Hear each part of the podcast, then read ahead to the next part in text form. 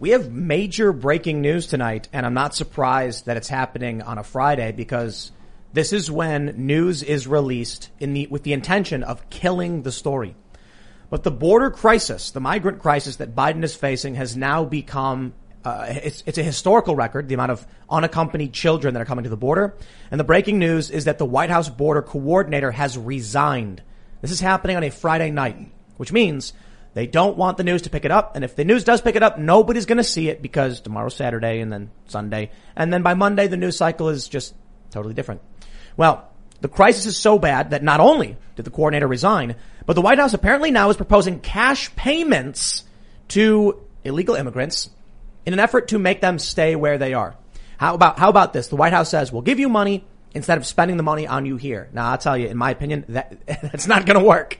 People are just going to say, thanks for the money. Now I can use it to come to America because America rocks. So this just shows you that we are dealing with a, with a, a special level of ineptitude and chaos right now in the Biden administration. Ever since he came in, he has been, his rhetoric has been very soft and we've, we've heard this. It's a pull factor.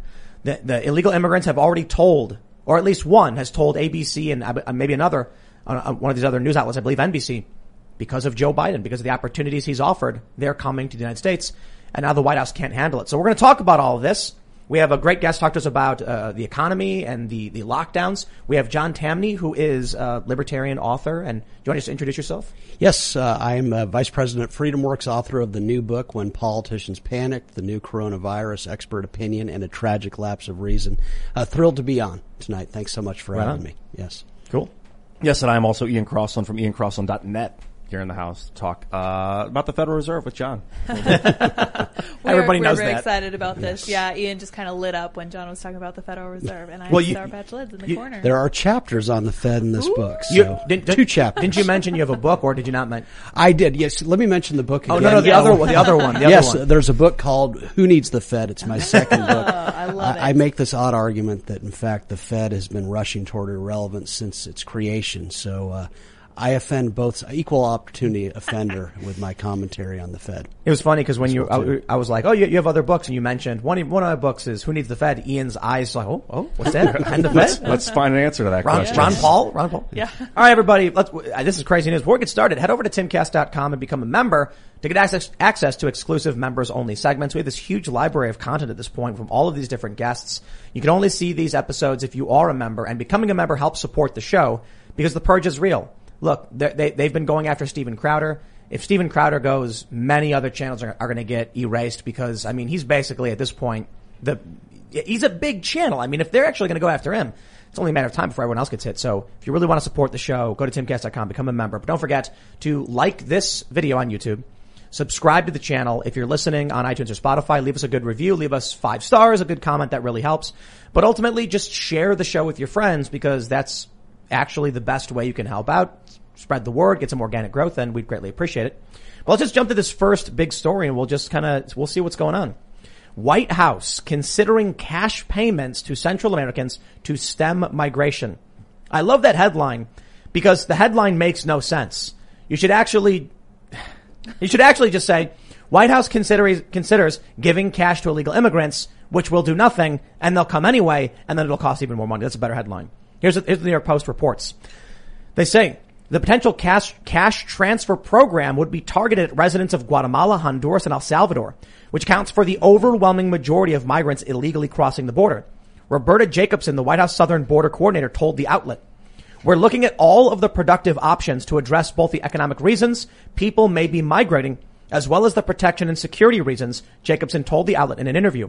In March, nearly 170,000 migrants were picked up by U.S. Border Patrol agents at the southern border, a 70% increase from February. All right. You get the gist of the story? You ready for the big hammer drop? Who, who was it who said that they were planning on doing this? Why? It was, uh, well, let me, let me just read it. The, uh, uh, this is Roberta Jacobson, the White House's Southern Border Coordinator, telling the New York Post, we're looking at all of the productive options to address both the economic reasons and she's gone. oh, White House Border Coordinator Roberta Jacobson resigns as Biden struggles to contain the historic surge in, in migrants.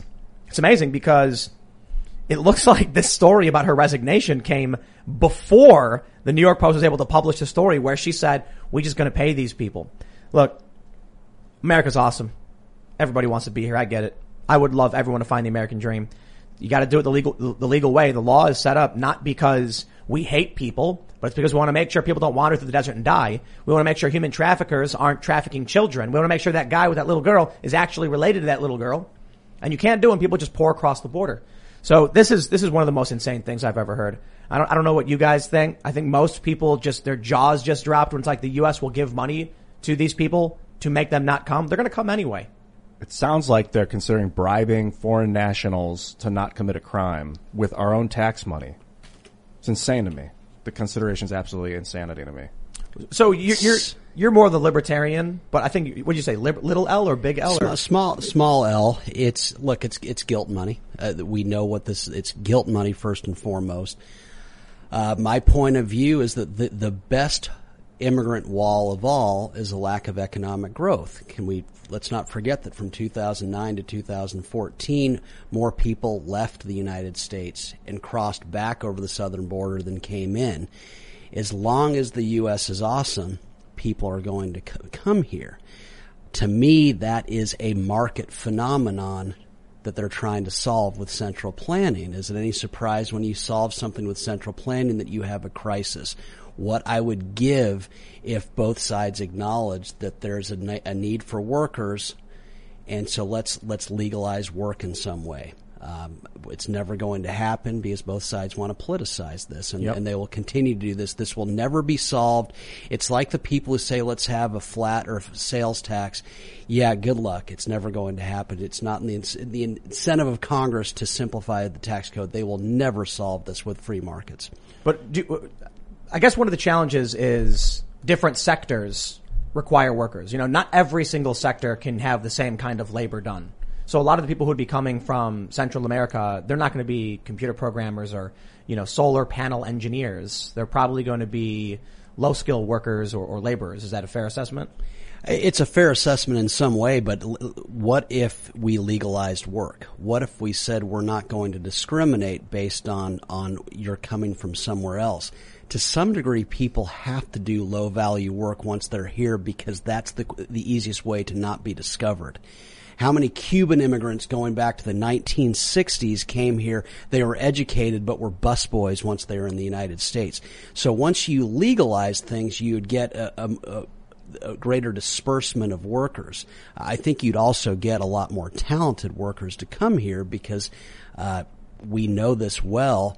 If you're a, a foreign talent and come here to school, you can go to school here, but you can't necessarily stay here. I'll tell you this.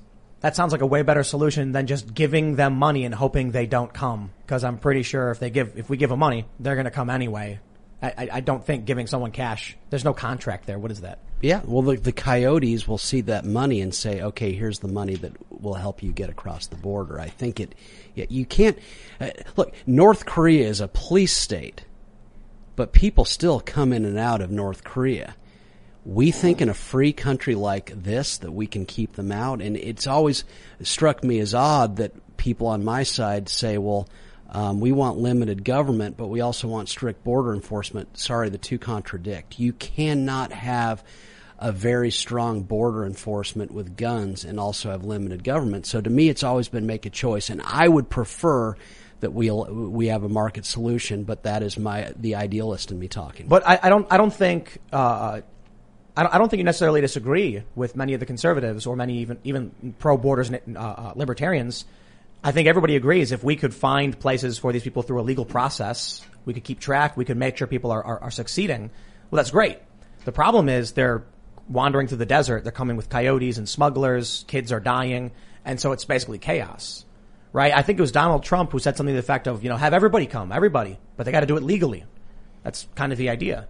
Maybe. It is, but if they had the same rules that when our ancestors got here, and they probably all got here at different times, most of us couldn't be here today. If, if the rules that prevail today prevailed 50 years ago, 100 years ago, 200 years ago, most of us wouldn't be here. And so, sure, I would love legal too, but when you make the legality of it so limited, is it any surprise that you get the most desperate people crossing, uh, crossing uh, through the desert and everything? If you had a legal process, again, a market-driven process, when you don't have central planning, I think what you'd find is you'd have people coming the normal way because there'd be an incentive to come the normal way. And you could have fewer guns at the border because if you say, we legalize the work process, there's demand for human capital here. The minute someone steps into the United States, they become exponentially productive by virtue of being in this country. If you legalize hmm. that, they're not going to sneak over, at which point you can have fewer government agents targeting the very few who don't announce themselves in the first place. But do you think uh, many of these workers displace entry level workers, American citizens who are trying to enter the workforce? No.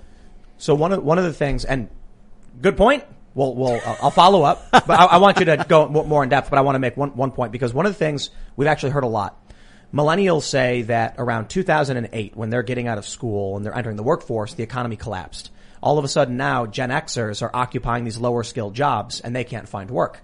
I experienced this to a certain degree. I was trying to get a job as a dishwasher because I was desperate. And I come in and there's some, you know, I'm, I'm in my, my uh, late teens, or I'm, I'm 20 or 21 years old. And there's a guy who's in his 30s in a suit with a briefcase trying to be a dishwasher for minimum wage. I couldn't get the job. It was impossible. So I ended up playing guitar in a subway. Now we're hearing from the, you know, Gen Z where they're saying, you've got all the millennials now finally starting to, you know, come into these positions and take these jobs. And we entered this, this broken system in shambles with an economic crisis in our youth and now an economic crisis with the pandemic. So you have a lot of young people who have repeatedly seen some kind of struggle in terms of getting work. Now you have an argument for many people of relaxing the borders, allowing more labor to come in to compete with people who have already had a hard go of it. Um, it's a fair argument, but I don't think we can have it both ways in this argument. We can't say that they're coming in and taking the jobs that no one else wants to do at the same time saying they're taking jobs from college educated millennials. But I'm, I'm, I'm not saying that. I'm saying I tried to be a dishwasher and I couldn't because the work was displaced. I mean, dishwasher, I wouldn't say is a job no one wants to do. Uh, you know, Donald Trump, uh, during his presidency, there was a raid on several meat processing plants in, I can't remember what's it, maybe Mississippi and Arkansas, maybe it was a couple states. And I think they deported about 700 people and those jobs immediately got filled at a higher wage to American citizens. So there were several people who were interviewed. There was, you know, this one, one dude said, they asked him, why are you coming to this job fair? And he goes, it pays better than McDonald's. And so these people came into these jobs and then that opens up jobs in fast food for 16 year olds who are entering the job market who need to work. Um, should we abolish computers? Should we abolish the mobile phone? Should we bo- abolish Wi-Fi? Should we abolish your website? Because I guarantee everything that I just said has displaced all sorts of people. Now my answer to that would be that's called progress. Because the world before that was a much more brutal, cruel world for people. Um, look, we could abolish the, the tractor, the car, and the airplane right now, and we'd all have jobs we would be desperately poor, but we would all have jobs. and so true. this notion that people somehow drive away jobs ignores that where are jobs the scarcest right now? Are, are they are they just abundant in Flint because no one's going there, or are they more abundant in San Jose where there are lots of people going? Well, uh, Las Vegas, there's lots of work and it's lots of people moving from places where there's not. It's work. People don't drive away work. What drives away work is a lack of investment. And so what attracts investment? Talent. So where the talented people go, there's always going to be abundant jobs. And so I think it's a mistake to look at work as a finite supply. It's rarely that. I, w- I would add too, I think one of the biggest problems we have in this country is cultural. A lot of the young people that I, I, I reference because, you know, we hear from young people saying, I wish I could work, but I can't. You know, the economy, the, the immigration. Well, it's also true a lot of these younger people are really entitled. And they're told by their yes. parents, you should be an astronaut instead of a plumber. Plumber is an extremely important job. I gotta say, astronauts are incredibly important in a certain sense that, you know, what Elon Musk is doing with SpaceX is going to advance human, human, the human experience and human techno- technology in amazing ways. But I'll tell you this, a plumber is more ne- needed we, we, we, you need a plumber. Day to and, day, yeah. Yeah, day to day, um, I, you need substantially more plumbers and electricians and carpenters than you need astronauts. But mm-hmm. they're all, they're, they're important. It's just, you know, we got young people who are told, why should I do a trade? Why should I do, why should I figure out how to build something? They want to be a rock star. They want to be a YouTuber. Mm-hmm. Well, even like a successful YouTuber needs to understand tech. I mean, you would not be successful if you didn't understand cameras, microphones, you know, programming. Those are all, these are trade trades. Being mm-hmm. able to work cameras, that's a trade, like a technology trade. You know, in the industry, mm-hmm. it'd be mm-hmm. like a, in the union, you know, as a as a as a tech. I think I think you bring up a good point. I, I've I've I've heard similar points made, uh, particularly from libertarians, and I think one of the big issues that I would agree with: we need people to just work. You don't need to work for someone else. You can work. You can literally wake up in the morning and be like, "I found a piece of dirt on the ground, and I'm going to shape it into a little man and sell it to somebody. I Make agree the value, sell the value." that work is important, but I think the job economy is part of the Ponzi scheme of the Federal Reserve. Kind of their ethos is I want everyone working. I want everyone to have a job. I want this guy to dig a hole and then I want this guy to go fill the hole back up. And we'll pay them like the both. military. Yeah, we'll pay them both with our money so they'll keep borrowing our money at interest so that they'll keep paying these people to be busy and then they'll keep owing us interest. And then as long as they're busy, they're not going to realize that we're a parasite on the system that we're sucking this this interest off the top and we're headed towards automation where we don't need to dig the holes we're building machines to do that so as the age of automation dawns the job economy is going to is going to fade away and it, all, it kind of but, has in a but in ways. a beautiful way. Let's be clear that automation and robots are the greatest friend to the worker that the world has ever known. And nothing else comes close. Let's not forget that when, when you were born 175 years ago in the rich U.S., your choices were binary in life. You'll either be a farmer or something else related to farming. What changed that? tractor, backhoe, fertilizer, the biggest robotic job destroyers in the history of the world. Did they put us into bread lines? No, they freed people to become astronauts, to create cars, to create computers, to become math teachers. Robots are going to take all that's awful out of work out of it, all the drudgery out of it, and allow specialization on a level that's going to lift people that for hundreds of years we might have thought stupid, who suddenly get to do something that uniquely elevates their intelligence. Work is endless. It's the kind of work that is not endless in a dynamic society. And that's true. And the, the big problem we then face is cultural stagnation. People who want to be YouTubers or bloggers for BuzzFeed instead of people who want to explore and develop the new technology. So I, I, you, I read, I was reading about the, um, you know, ancient Rome and Greece, the Mediterranean, and how the great philosophers came about and how math started to emerge. And it was because humans all of a sudden find themselves in this very beautiful climate. It's always warm. There's fruit. There's abundance. And so they had a lot of free time on their hands. Mm-hmm. Some people laid about and were lazy and gluttonous and pretty bad. And others found something to occupy their time. I think one of the problems we have is that there's a lot of people when they, when they enter this position where they lose their job, they complain to the government about it. What are you going to do? You have, you have people on the left where they'll say something like, the government should just give me money. It's like, well, you're not doing anything anyway. I, I, sure, I guess. But then you have on the right people saying we should regulate the industries, maybe bring these companies back. A lot of what Trump was doing. I actually would agree more with you know uh, creating incentives for companies to exist here. But outside of all of that, I think the big problem we have is absolutely cultural stagnation. Movies are just uh, remakes, r- reboots, adaptations. Take an old comic, make a new version of it. We need new things. We need people to be pioneers. We need people to say, I'm going to go move to the middle of nowhere in Wyoming and build a city. Just, there's so much work to be done. You just got to do it. I guess the, the main issue though is people want to be rich. You're not going to be rich being a guy who starts a new city. You know, you know, you might be, you might have purpose. Maybe. And- and like Yeah, maybe. like you were saying y- a hundred years ago you we were all poor when we or 200 years ago we, we were all poor compared to today you're rich like if you're sitting in your house and you have the heater running and you have w- running water that's mm-hmm. clean and access to the internet you're rich you don't need billions and trillions to be rich these days so you just you know as long as the the automation enables the technology to be awesome you're rich you did it And it does. You look, IBM comes out with the first mainframe computer in the 1960s. Intensely slow, filled a room larger than this. If you wanted to own it, it was going to cost you well over a million dollars. Nowadays, I have a supercomputer that fits in my pocket that I got for a few hundred dollars that is exponentially faster and more capable right here. Our, I can go on Amazon. To, I've, we've got Alexa at home, and I've got access to billions worth of music every single day for four ninety nine a month. We are billionaires in so many ways today because of the profit motive.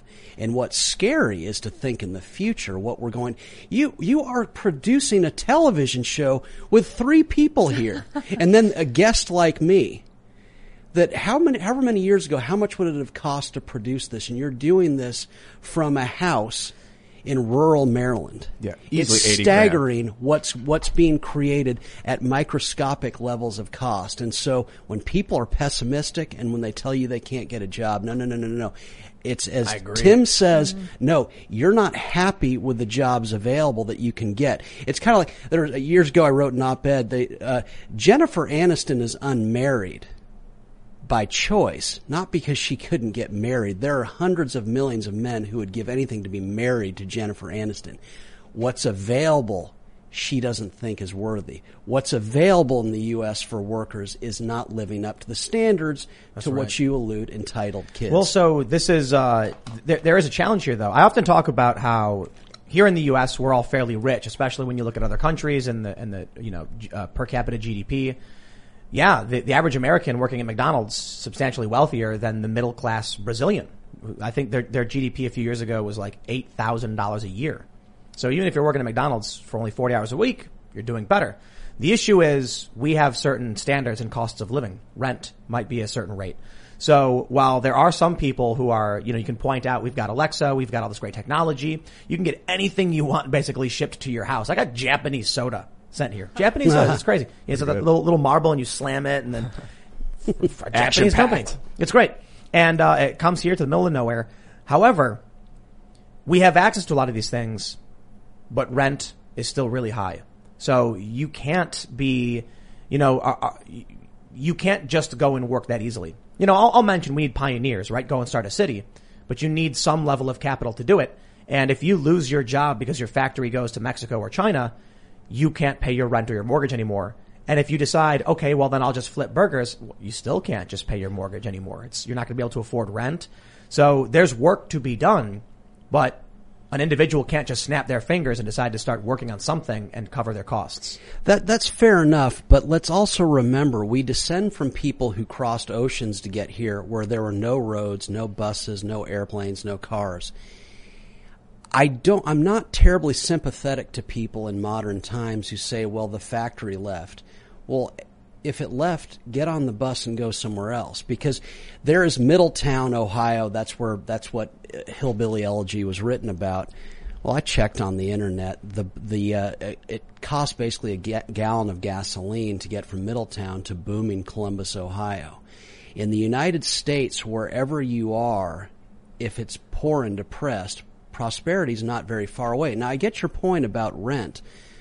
But compared to what other people were up against in the past, these are small problems that can be solved and have been solved forever. Uh, all of us have 917 numbers. We're fairly familiar with people who've got nothing going to New York because they've got dreams and they feel view that as the place to test their dreams. That's what I did. Yeah, I went to LA most and New York. most ex- two most expensive cities in the world, basically. People figure it out. I, I, I, this is that's not a heartless statement. I'm saying to the rest of the world, we are envied. Wow, th- you get to move within the freest trade zone in the zone of opportunity in the world. If your skills aren't valued in Los Angeles, you can go to Phoenix, you can go to Las Vegas, you can go. Where think about the rest of the world. If you went to the Congo right now, and you just decided to drive across the country, you'd be killed before you got to the other side. Yep. you may, it's a it's a, it's a good point about work and being a pioneer. You mentioned not being able to pay rent or afford your mortgage is nothing compared to what we used to do. Mm-hmm. So it's kind of like your, your, your Jennifer Aniston, Aniston argument is great. Everyone right now is so accustomed to modern wealth that they couldn't imagine not having it. There was a period where if you were a dad, you were literally like, okay, we're in the middle of nowhere. I'm gonna, I'm gonna build a mud hut for my family, otherwise we die. Mm-hmm. And you had to do it. There was no, where's my house? Where's my plumbing? No, it's quite literally dig a hole and take a dump in it. That was the standard people lived in. Now, I don't want people to live by that standard. I want them to, to, to do well. But perhaps if things are falling apart and the system can't support you getting this job, then we revert back to maybe taking a step down. Maybe you don't want to. Maybe you're like, no, I was getting this salary. I demand that something. Well, maybe I take a lower salary and do something else. Or, or we could, I don't know, cut back on the rent and, and the cost of rent. And this, How? subsidize it with like basic income or something. This is just the first thing that came to my mind. But like, I remember Where does that money come from? the the Federal Reserve. so, so obviously, deficit, deficit spending. yeah, and basically hyperinflation. and then yeah, maybe um, or cryptocurrency or something. Well, how about we Um, just not or have we a just, plan? or we just cut down the cost of goods, not have a central plan. Yeah, you know, again, I, I keep going back to the phone. Why is it that I have this supercomputer that I was able to get for next to nothing? I, I I don't know why, but someone produced it for me. I think the mis- look at the, what is expensive in our lives, and invariably there's a government role, a government hand. We've got a housing plan, we've got a health care plan. And they're really expensive. Yes, and they're expensive. You look where there are not central plans, and entrepreneurs keep coming up with new ways to meet the needs of the people. And so I think the mistake is w- w- let- let's stop burdening ourselves with, well, what are you going to do? I don't know what I'm going to do, but I know that where there's freedom, people keep producing for the needs of the people with the least. What is certainly true is that what the rich enjoy in a free society is always and everywhere a preview of what we'll all enjoy if markets are free. Again, we have supercomputers in our pockets. I guarantee within the next 10 years, private flight is going to be common for typical middle class people. And by, and within 20 years, poor people will be flying on private jets. Bank on it. Maybe, maybe. Certainly. But this Green New Deal stuff, this this Great Reset stuff, they're trying to you know make rules for thee, but not for me. If the authoritarianism kicks in, it'd be the opposite. Of course. You're, you're saying the free market means we all get private planes, but they're going the other direction. Th- th- They would like to, but they're not. The free market is way too fast for these guys, and so I, I prefer to be optimistic, and I think history vindicates that that uh, we're gonna out we're gonna outrun the planners. I think you might be right. I hope so. You're And- outrunning the planners. Look at this. You're about to start. You're you're outrunning them right now. You're Yeah, but- you're talking about a sitcom. Do you realize how difficult it used to be to how expensive it used to be the barriers to entry to making a TV show, and yet you are talking about it from right here. But the problem we face is that there are very powerful interests, authoritarian interests, that want us removed from the internet, and they have influence, and they they try to do it every single day. Always, always. Uh, Phil Knight spent the first 18 years of Nike's existence thinking this will be the last, tomorrow will be the last day of Nike.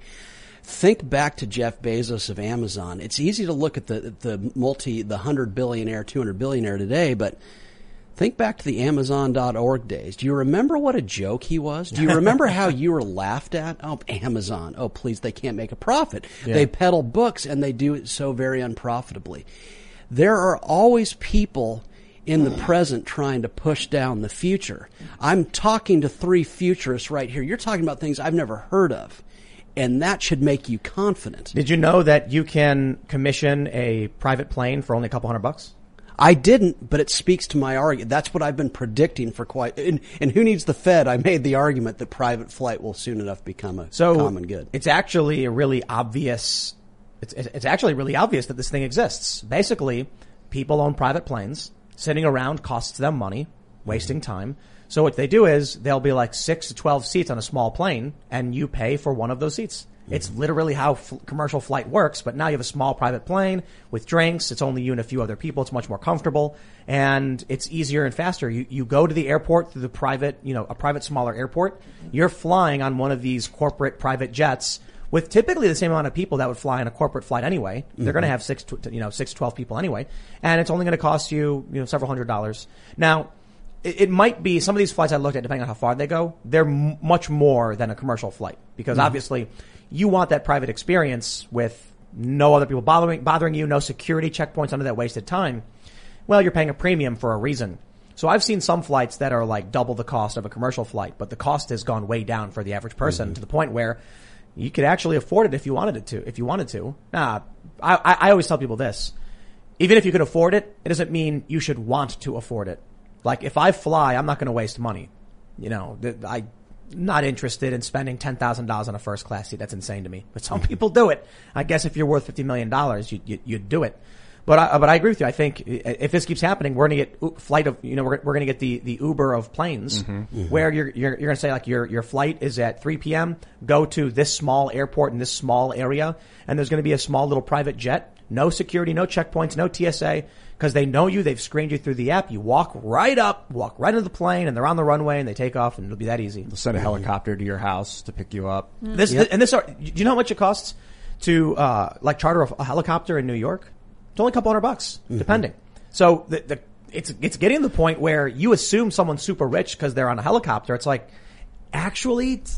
I know the average person's not spending a couple hundred bucks for a helicopter, but you think this guy's Rockefeller with the helicopter. Yep. It might be some middle class dude who works at BuzzFeed who's like, I need, I need to make this quick trip on this helicopter upstate. A couple mm-hmm. hundred bucks. and we're still in the age of combustion. I mean, we're we're kind of at the tail end of it. But once you know we enhance our battery power, Yep. our energy source, like a fusion battery or something, or a nuclear battery, or even solar, if you know, obviously, then mm-hmm. like they have solar airplanes. The dude circumnavigated the globe in the first solar airplane. I think it took him like 28 days or 18 days or something. We got to make our batteries better.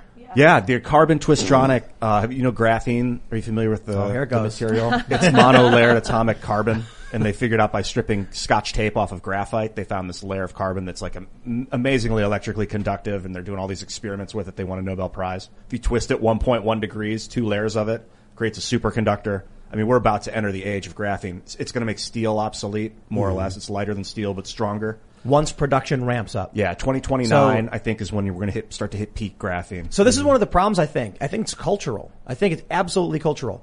You, they, there, there's this poll that goes around the study where they asked young people, "What do you want to be when you grow up?" And you believe it or not, some of these kids. Well, first of all, in, in China, you, they said astronauts.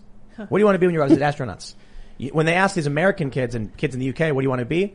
These poor kids, they wanted the stupidest job on the planet: YouTuber. Did you believe someone being dumb enough to make a career out of being on YouTube? That's uh, Chris, uh, Man. the Canadian I'm, colonel. I'm, I'm only half kidding. by Who's the the way. astronaut? Chris, um, the Canadian colonel. Yeah, he was making YouTube videos. yeah, he's a YouTuber and an astronaut. No, I'm good kidding. for You, him. you, YouTube's a legit job, but I'm not being an influencer. Is more so what they said. Don't Like, you see how what progress that represents, though? It to an extent, but Beautiful. what it needs to be is influencer or YouTuber comes second, right?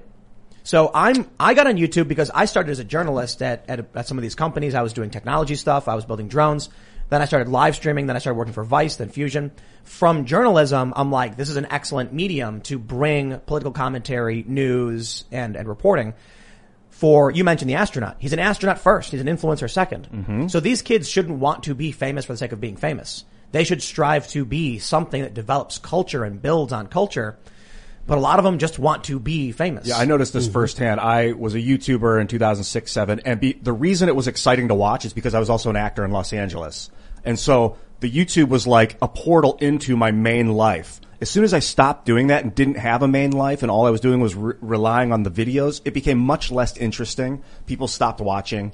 And it's only when you're doing, I fully agree with what you're saying. Being an internet, YouTube, whatever, this is all supplement to what you're really doing with your life. And you can allow people to see it and become a part of it. inspire people to do more as well. Yes. So that's why I'm really adamant about making cultural stuff. So we, we're, we're going to be filming a, a vlog with this uh, BMX guy on Sunday who people mentioned in the super chat. He hit me up and I was like, dude, yes, we got a skate park here. Let's get someone on a BMX to do some crazy cool tricks. And we're going to start making more and more stuff to inspire people to do other stuff. The YouTube stuff is fantastic because then people can see what you're doing, be inspired by it. So to wrap this all back up into a ni- nice little package, we've got people who are worried about losing their jobs.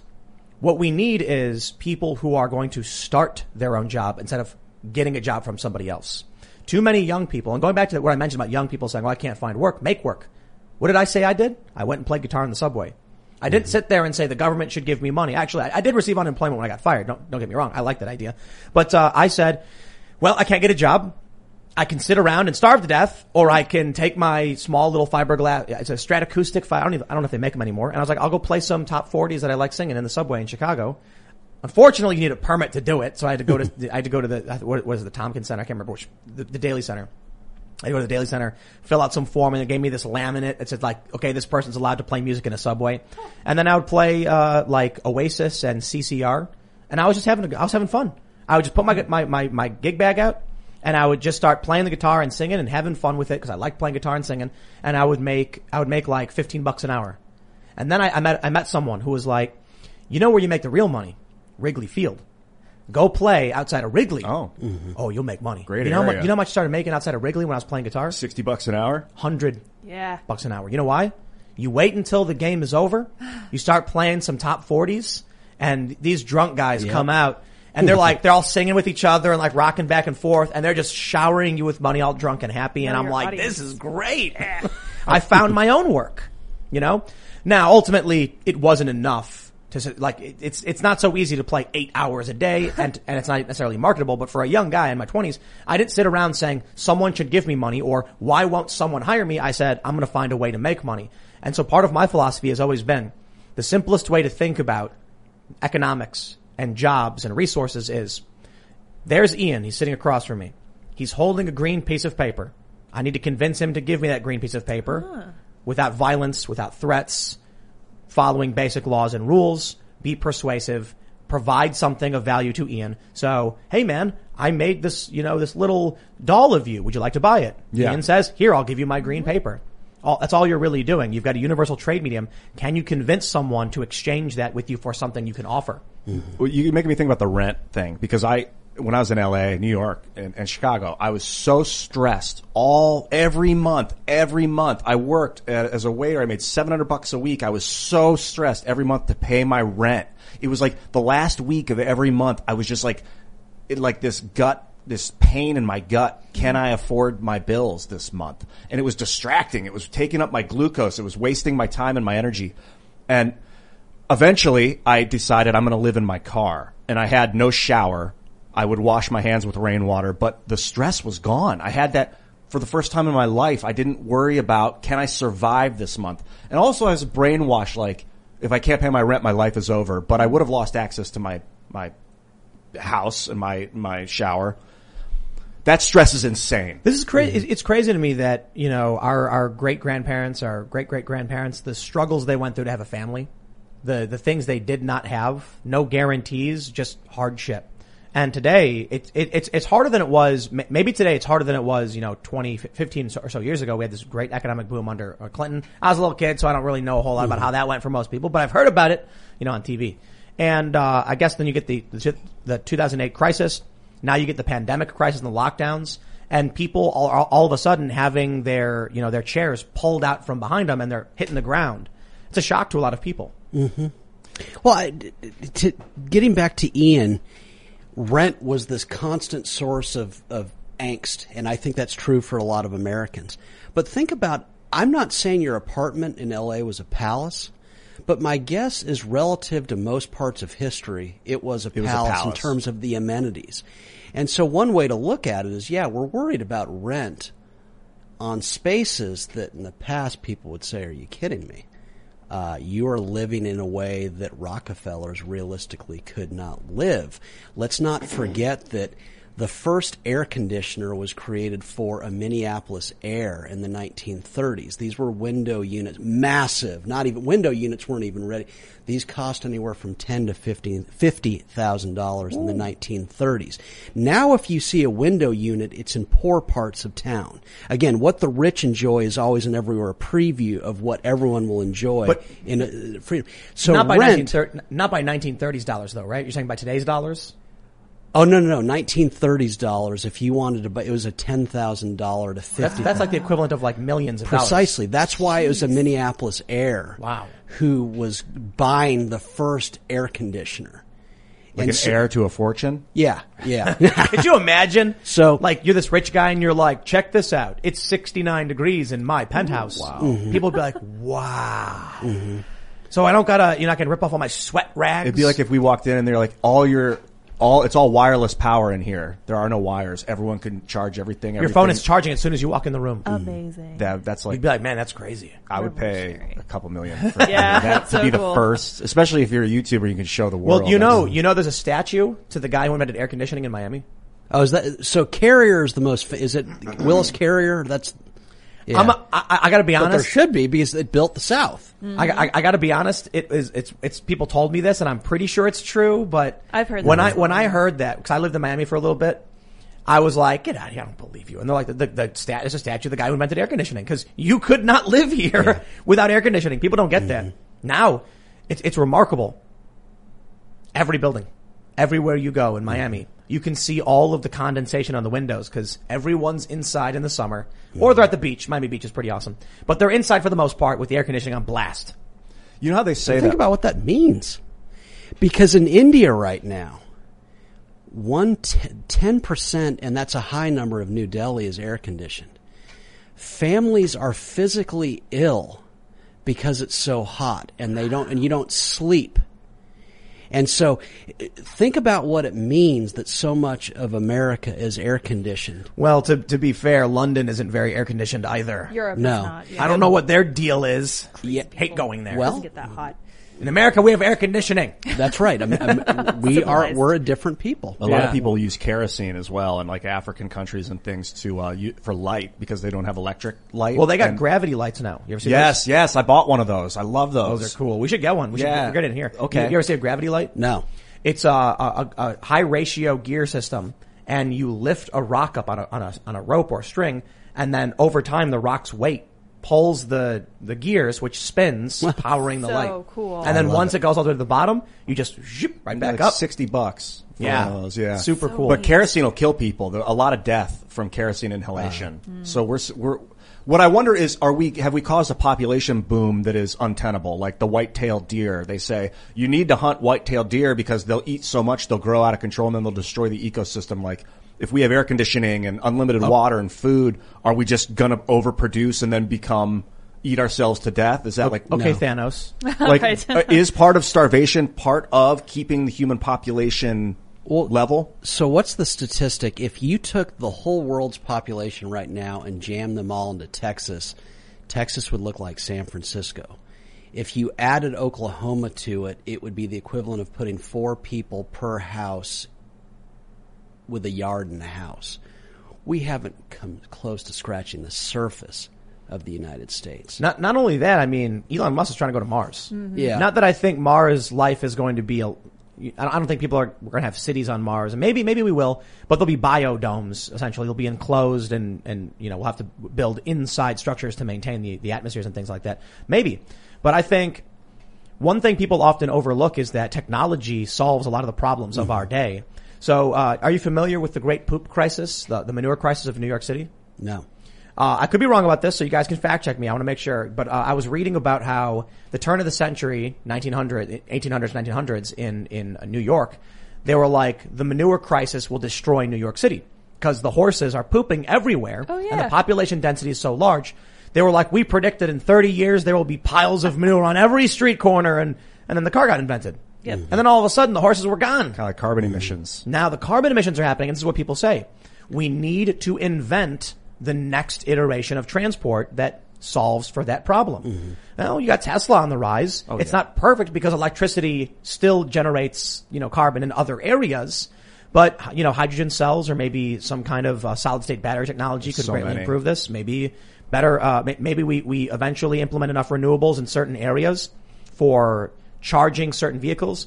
We, if we, we could offset a lot of our carbon emissions with renewables, but right now we don't have the technology to just end mm-hmm. carbon, you know, fossil fuel technology. One of the problems we have with, with the left is they're saying get rid of all fossil fuels outright right now. We can't do that, but we can use nuclear, wind, solar, geothermal, tidal, hydro dam stuff for certain certain bits that we could offset, and then we still have fossil fuels for the long term stuff for the winter And stuff. we can reuse carbon emissions too. Almost immediately, it coming out of the smokestack, you can recapture it, and then they could turn it into graphene. yeah, you can Yeah, condense let's, it. let's never forget that oil existed on this earth for obviously millennia and no one knew that it had a capability. And so to Ian's point about that graphene, we haven't scratched the surface of discovering the different ways that the world around us can power us, can, can cure cancer, all sorts of things. and so technology is going to fix this. And you're, you know, the idea that the gas powered car is the frontier of transportation ignores history. Let's not forget in the, in the 19th century, whale oil was the fifth largest industry in the United States. Things change. So a dynamic economy like ours to presume that gasoline powered cars are the frontier. No, no, no, no. We just have to overcome the authoritarians. These, Yeah. these, these, these central planners, these command economists. These are the people saying we should ban airplanes because it's bad for the, for the planet. Could you imagine if we had all these horses pooping everywhere and they're like, ban travel, don't let people have horses because we're worried about what the horse manure will look like in 30 years. We're like, let us invent. Mm-hmm. Let humans invent. It, it's fascinating to me that, you know that, you know that, that old quote from the uh, head of the patent office where he's like, everything that can be invented has been invented in like mm-hmm. 1899 or something. You've heard that ah. before? Yeah. It's is insane. We didn't even discover the electromagnetic spectrum at that point. now it's like, man, if this guy even understood the, the, the, the electromagnetic spectrum as well as petrochemicals, Man, plastics didn't exist. All of a sudden now, they used to have shotgun shells used to be big, thick brass cartridges. Now it's just plastic. They still use brass a little bit, but uh, uh, it's it's plastics replace a lot of things. The funny thing now is they're all screaming, "Oh, but plastics are destroying the planet." Well, now a couple things have happened. There's been developments in fungi and bacteria that can that can break down plastics and turn it into sugar, and we've also seen natural emergence of bacteria that eats plastic. Why? Mm-hmm. Because evolution, life finds a way. I think there's a lot of pessimists who think the world is going to blow up and just like we're all going to die and we're doomed. And these people scare me because the, the, look, it's one thing, in my opinion, to talk about the political conflict with these people. That's what I'm scared of. I'm not scared of the apocalypse because I think humans are smart. I think humans invent. And every problem we've seen over the past, humans have done a really good job of adapting to it and developing technologies to avert certain things. However, the big problem is the lunatic ideologue authoritarians who don't want that and instead say, we must have my command central planning or effectively, you know, fascism or communism. Then they tell people what they can or can't do, and then what happens? Chernobyl blows up. And you get the elephant's foot and people are dying and there's radioactive carbon particles all up in the air and everyone's freaking out. The command economists cause lots of problems. I heard a conspiracy theory that the CIA was involved with blowing up Chernobyl. I don't know. I don't know. Ever hear anything about They're that? not smart enough, scary. trust me. Yeah. they were like, there's no way that was an accident. I don't know. Um, what do you think is like the short term and then medium to long term? What's your medium long term plan as well as short term plan? For me, or, Yeah, just to evolve the economy and bring us to a sustainable. Oh. I think he's the not plan guy. I, I'm I'm the not plan guy, and but for all the reasons that you all are talking about, we keep discovering things, and so I want to limit government and expand freedom simply because the resources we create in the economy today are going to lead to such discoveries of new things. You know, politicians are constrained by the known. That's why I think it's so. Da- they say we're going to bring back jobs. Oh, bringing back jobs is the single worst way to build grow an economy. It destroys it. You bring back the past, you push away the investment, you push away the talent. No offense, everyone out there. Pe- the most talented people don't want to work in factories. So if you promise to bring back factories, you pr- repel the talent that Well, but attracts there there are a lot of people who want to work in factories and have experience working in it. I mean, so one of the things I've often talked about with a bunch of my little lefty friends, listen, if there's a guy who spent 30 years as a postmaster, you know, he's he's in his maybe he's 60 years old now. He's had this job for a long time. You're, he's not going to go learn to code. He's not going to learn to build a solar panel. What's that person supposed to do? Now, I understand there's there's a challenge. A lot of the left likes to bring up you would you you know you would destroy the car industry to save big horse. Like that's their joke. And I'm like, well, I don't want to stifle progress, but what do we do about those who have lost jobs due to prog- due to technological advancement through no fault of their own? I don't think it's fair to just say you lose your livelihood, you're out, have a nice day. You know, what's that person going to do? It, it's a great question, but show me the places in the U.S. where jobs are destroyed most rapidly. I will also show you the places where jobs are created most rapidly. People talk about Silicon Valley as tech and coder jobs, but the reality is that's where the job creation is fastest for personal trainers, for chefs, for baristas, every for doctors, lawyers, and I'm, I'm so I'm But talking. it's because those services yeah, yeah. supplemental services. Where there's talent, there's never a problem of job creation. But you show me the places where they're trying to freeze the present in place. I'll show you um, Well, let's- very difficult times getting jobs. Let's never forget that Aliqu- Aliquippa, PA used to be where immigrants came to get jobs. It was the steel industry, factories. Now, what did those parents say? Tony Dorsett's father, Mike Ditka's father, all these famous, they, they said, you get out of town. There's, there's a book about this, about this guy, Frank Morocco. He got a scholarship to North Carolina State.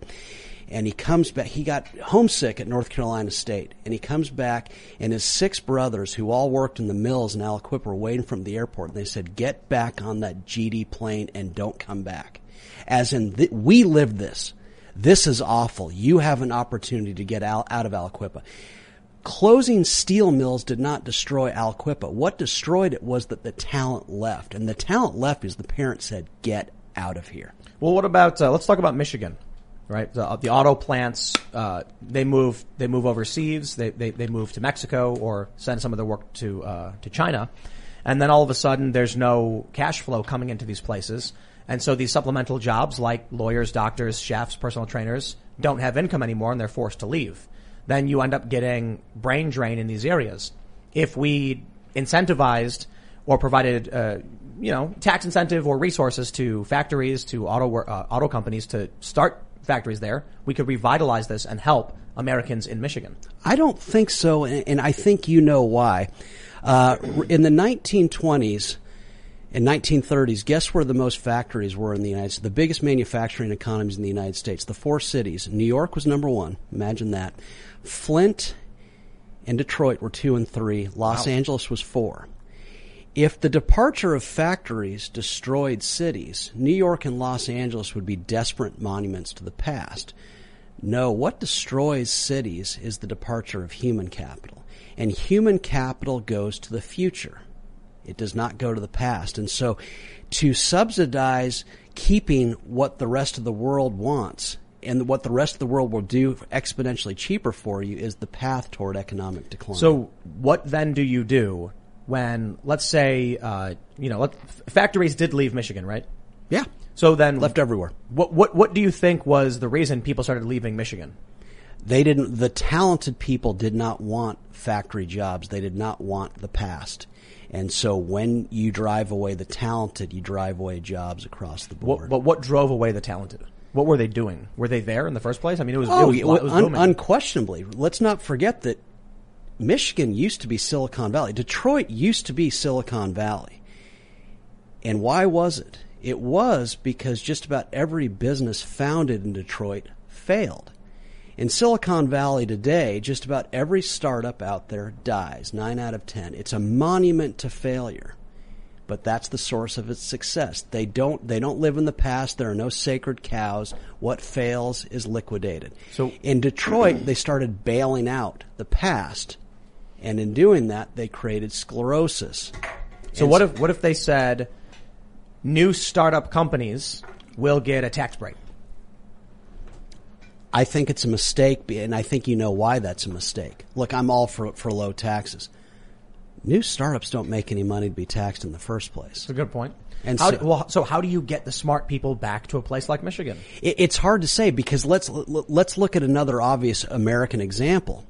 Seattle in the 1970s was Detroit. Remember that it's not it's a true story that there was a sign up. Well, the last person to leave Seattle turn out the lights. It was a dying city.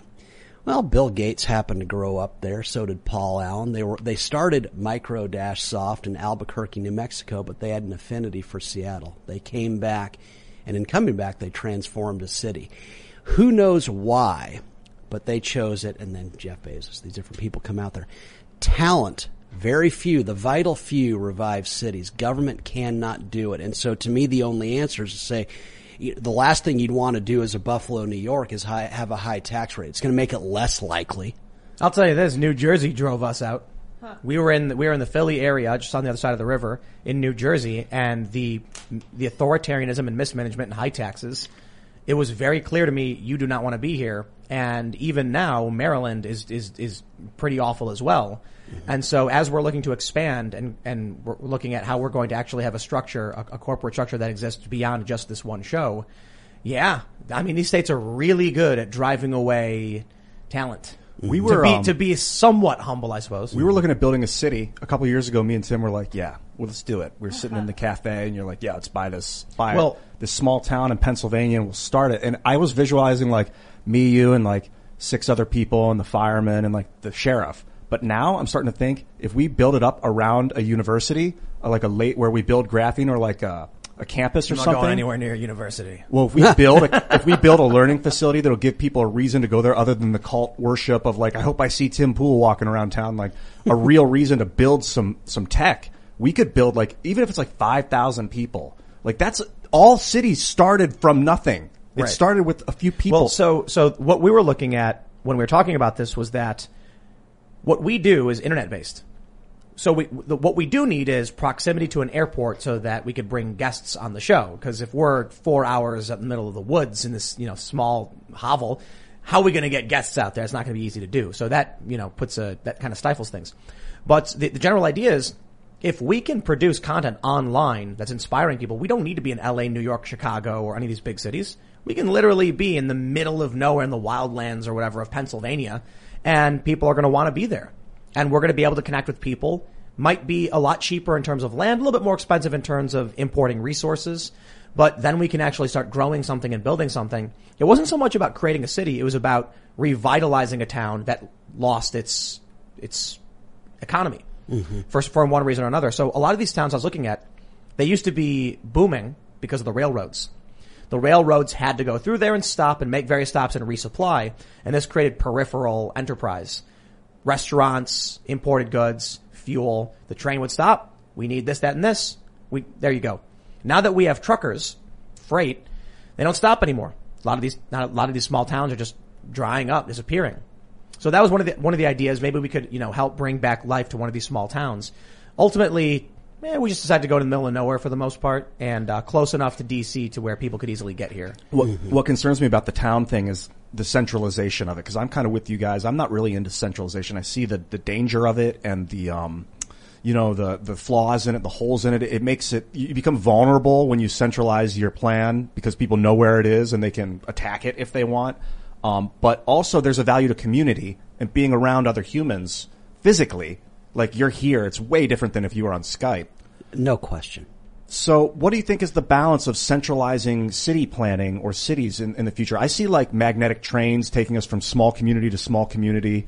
Um, why aren't we building maglev trains? I would love to do that. Why, why, why is it that Tucker Carlson points out and, and Bill Maher, this is amazing. Bill Maher and Tucker Carlson point out nearly at the exact same time, within a few days of each other, that China's got 40,000 kilometers of high speed rail. We can't do it. Why can't we do it? Is it possible we could do it, but we're not going to waste the kind of money? Again, implicit in what the state builds is that politicians have some hotline of the future. I reject the notion outright. Oh, the opposite. Yeah, precisely. And so who cares that China's got that? Guess what? Go to China.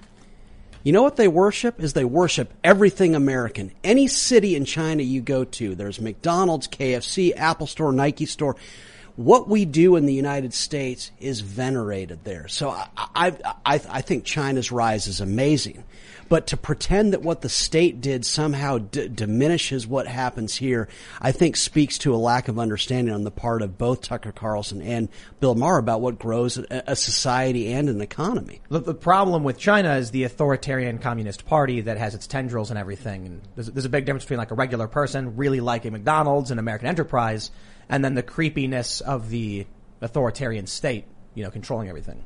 It, no, no question. But even there, people worry about that. Well, if the if the state is that authoritarian, if it's got its hands so much in business, that's a problem for us because it means China's not going to grow as much as we thought. Because the more China grows, the more that we grow. Uh, it's the division of labor that's always built up countries, and so I I think people mistake the threat of China, but I also think it, it's certainly true that when you look at look at China in a broad sense, um, if they're going in the direction that people say they are, it's not going to be a threat. But my understanding from it is is that the Chinese, the typical Chinese person on the ground, doesn't experience the state a whole lot. But sure, why wouldn't China be a threat though if they grow?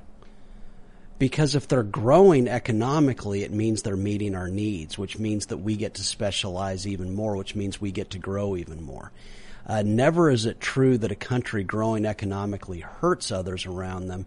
Uh, by, almost by definition, they help us expand because they do work that's not in our self-interest to do. They make t-shirts, so- socks, and shoes, and that frees us up to create the most valuable companies in the world. So then I'll, I'll give you a, I'll, I'll, I'll reference a good old Timcast IRL cliche. Are you familiar with Thucydides' trap? No. It's a it's this concept that whenever a rising economic power is about to displace the dominant economic power, war erupts. And there's been for at least a decade now fear that that's going to happen between the U.S. and China, particularly with the constant cyber warfare that's been going on for some time then you've got the, the strike, strike, the Chinese strike groups going through the, the, the Strait, the Strait of Taiwan, I believe it's called, and their claims to the South China Sea, the sinking of Vietnam, Vietnamese boats, the expanding of the military into the South China Sea, into, into the atolls. And recently we had, uh, an elephant walk in Guam, and the, the, the, I think, um, the U.S. retreated our, our military forces and brought them back to the U.S., there was a fear that China could have wiped out our entire, you know, that, that entire force. So there's real concerns that with China taking Hong Kong, right now they're doing beaching drills, which people assume is, is mostly about seizing Taiwan, that if the U.S. can't maintain that control, China's economic growth will eventually displace the U.S. and they're, they're on track for 2028, I believe, right now, and then war. Well, if they go to war with us, it would destroy their economy. Now, it may be that they don't care about that, but, and then if we say that their economy will displace ours, no. It would be potentially bigger in, in a backwards number like GDP terms, but China's a desperately poor country relative to us. They'll still be exponentially poorer than we are in 2020. Their per capita income right now is what 4,000 a year. In Aliquippa, PA, that poor, depressed American city, it's over 20,000.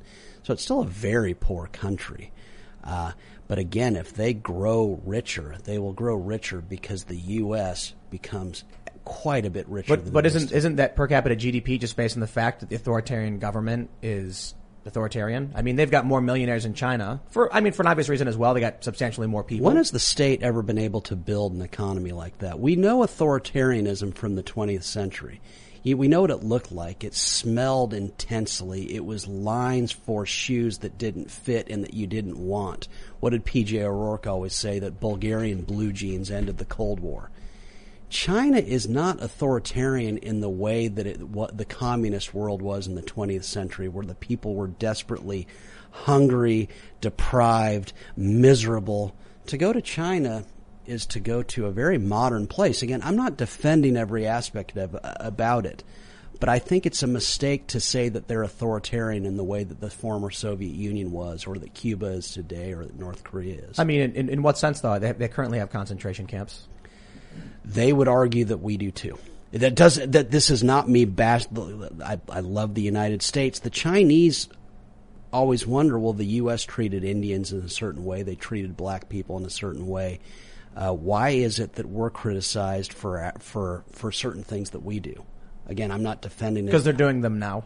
Guantanamo and, Bay, and, and because they have nuclear weapons, and because they're growing at such a rate that if there is right now a country that currently thinks it's okay to engage in the formation of concentration camps and ethnic genocide, and there's another country, the United States, the dominant superpower, which doesn't agree with that, and that's inherently better than the other, why would we let a country that supports genocide and concentration camps take over the global economy and challenge our authority? They can't, a country can't take over a global economy. It's, it's people within it the U.S. is the biggest economy, most prosperous economy in the world. But if you went to, again, Burkittsville, Maryland, would you think that? I mean, there are parts of the, would, U- yeah. the, the, U.S. that are very rich. There are parts yeah. of the U.S. that are desperately poor. Uh, same with China. It's not a country thing. So, but if China, the more China grows rich, by definition, its wealth redounds to us because – if they're not, by virtue of getting rich, that means that they're improving our lives by selling us things that we need, which allows us to specialize. Or they're gaining influence over our country's leaders who then pass laws favorable to China, which suppress our rights. Case in point, when Hong Kong was being essentially taken over by China, you couldn't buy a custom jersey from the NBA that said free Hong Kong. They banned it. People like Mark Cuban and Steve Kerr came out in defense of Chinese authoritarianism. Why? Because they were in on the take. Mm-hmm. If China grows powerful and they gain access to all these resources, they start making more money because they make our medicine, because they make most of our, you know, m- many of our basic goods that we can't manufacture anymore. Then at a certain point, you are going to see our, we, we have our politicians. We have Joe Biden flying his son on Air Force Two to China for a private equity deal and then they're going to be deferential to Chinese authoritarianism as opposed to American constitutionalism. And then one day you'll wake up and find that you have politicians saying things like, we should allow the, the Chinese way of life into our universities, which we have the Thousand Talents program. You're going to end up with people like Mark Cuban, a prominent TV personality, advocating on behalf of Joe Biden to get elected and advocating against the First Amendment, our own constitutional rights. What's, what we thought was going to happen was that opening up China and expanding our, our you know, our, our trade deals, there was this idea among this neoliberal uh, group of, of global politicians that trade lines will end war. I heard it from uh, Penn actually, and, he, and he's a I believe he's active in the Cato Institute. He said what ended war between Britain, Great the Great Great Britain and France, or England and France, was economics. They realized they could all become much better off and wealthier, but to a certain degree, they have a very different culture for a certain amount of time, but then they also share certain values, namely religious values and, and, basic moral framework. The United States does not share a moral framework with Chinese communism. So as China gains more power, we thought they would become more like us. In fact, the opposite is true. Do you think the state controls the economy in China? I think that the Communist Party has tendrils in all of their major corporations, and it's so American. What, are you, what are you, worried about then? Based based on what you're saying, they're not a threat economically because unless the Chinese are genetically superior in such a way that their businesses can somehow survive the state wanting to control what they do, and we know here that the state is limited by the known. You guys are planning an all new way of doing things economically that politicians would be surprised about because they've never even heard of it.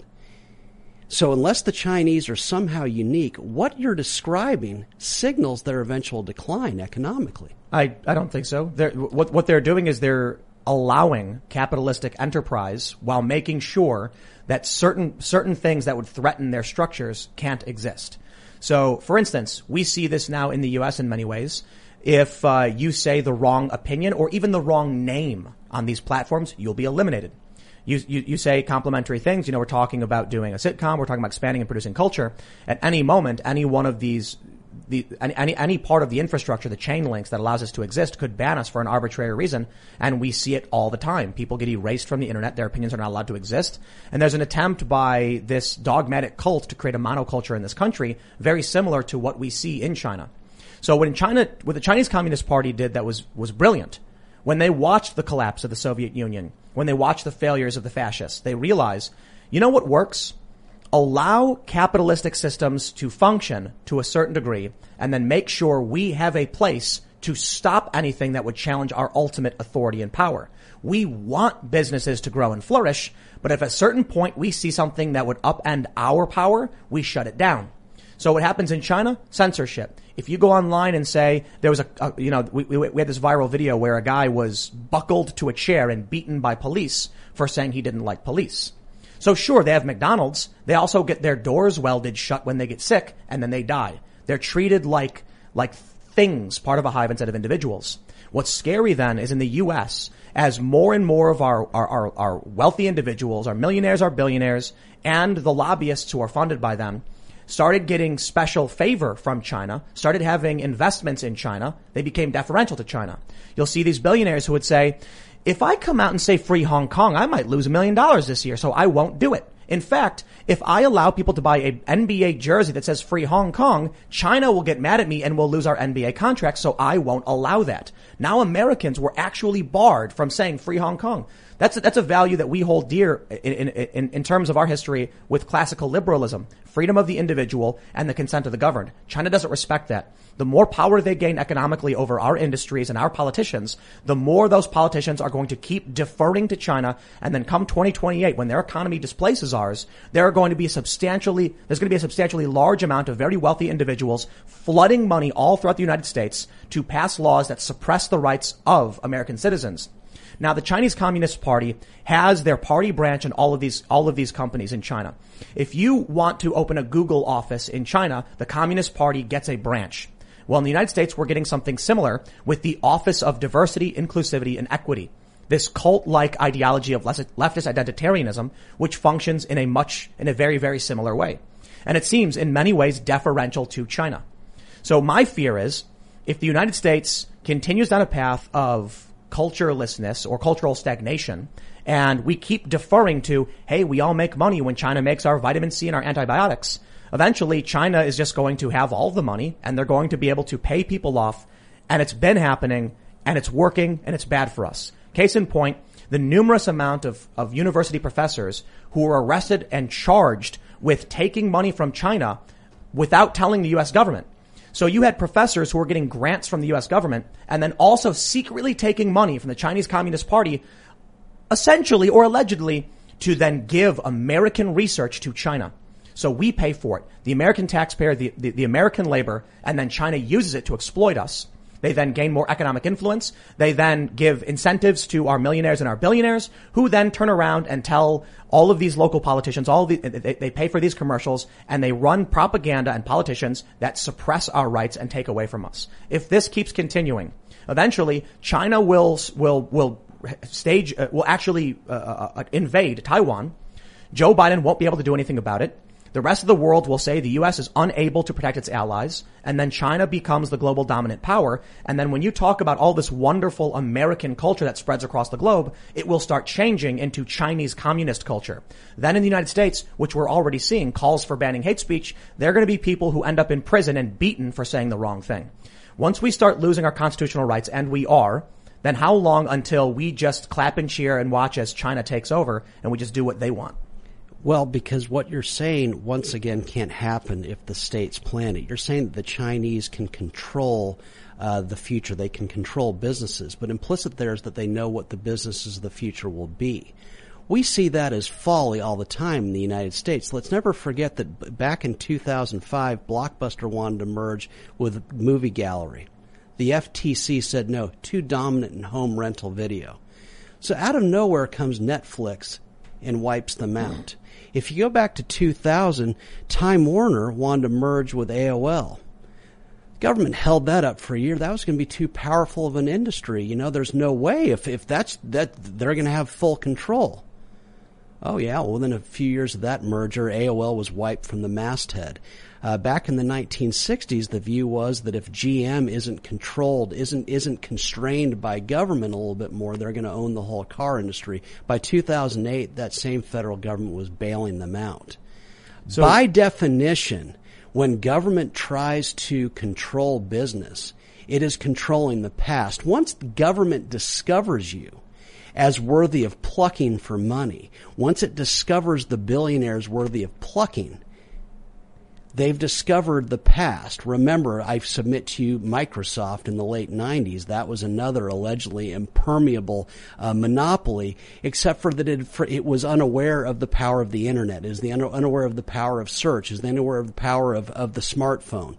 It was unaware of the power. A list goes on and on. So implicit here is that the Chinese once again have a sense of what the future is they don't. And so if they are trying to control industry, they will by definition limit industry's growth and they will not become the economic power you think unless they have a superpower gene that the world has never seen before. But I, I didn't say that. I didn't say they know what's going to succeed. But Im, Im, they, you, you, implied that they can control the businesses and they will limit them in certain ways so as a way to limit their, their, their ability to grow in such a way that would threaten the Communist Party's right. existence. Yes. So, they, and so, they, so based not, on that, in the U.S., what the federal government would have done is come after Microsoft once again. Would have come after Blockbuster because you know it was so powerful. Would have come after uh, come after Time Warner and AOL. Government is always looking in the past.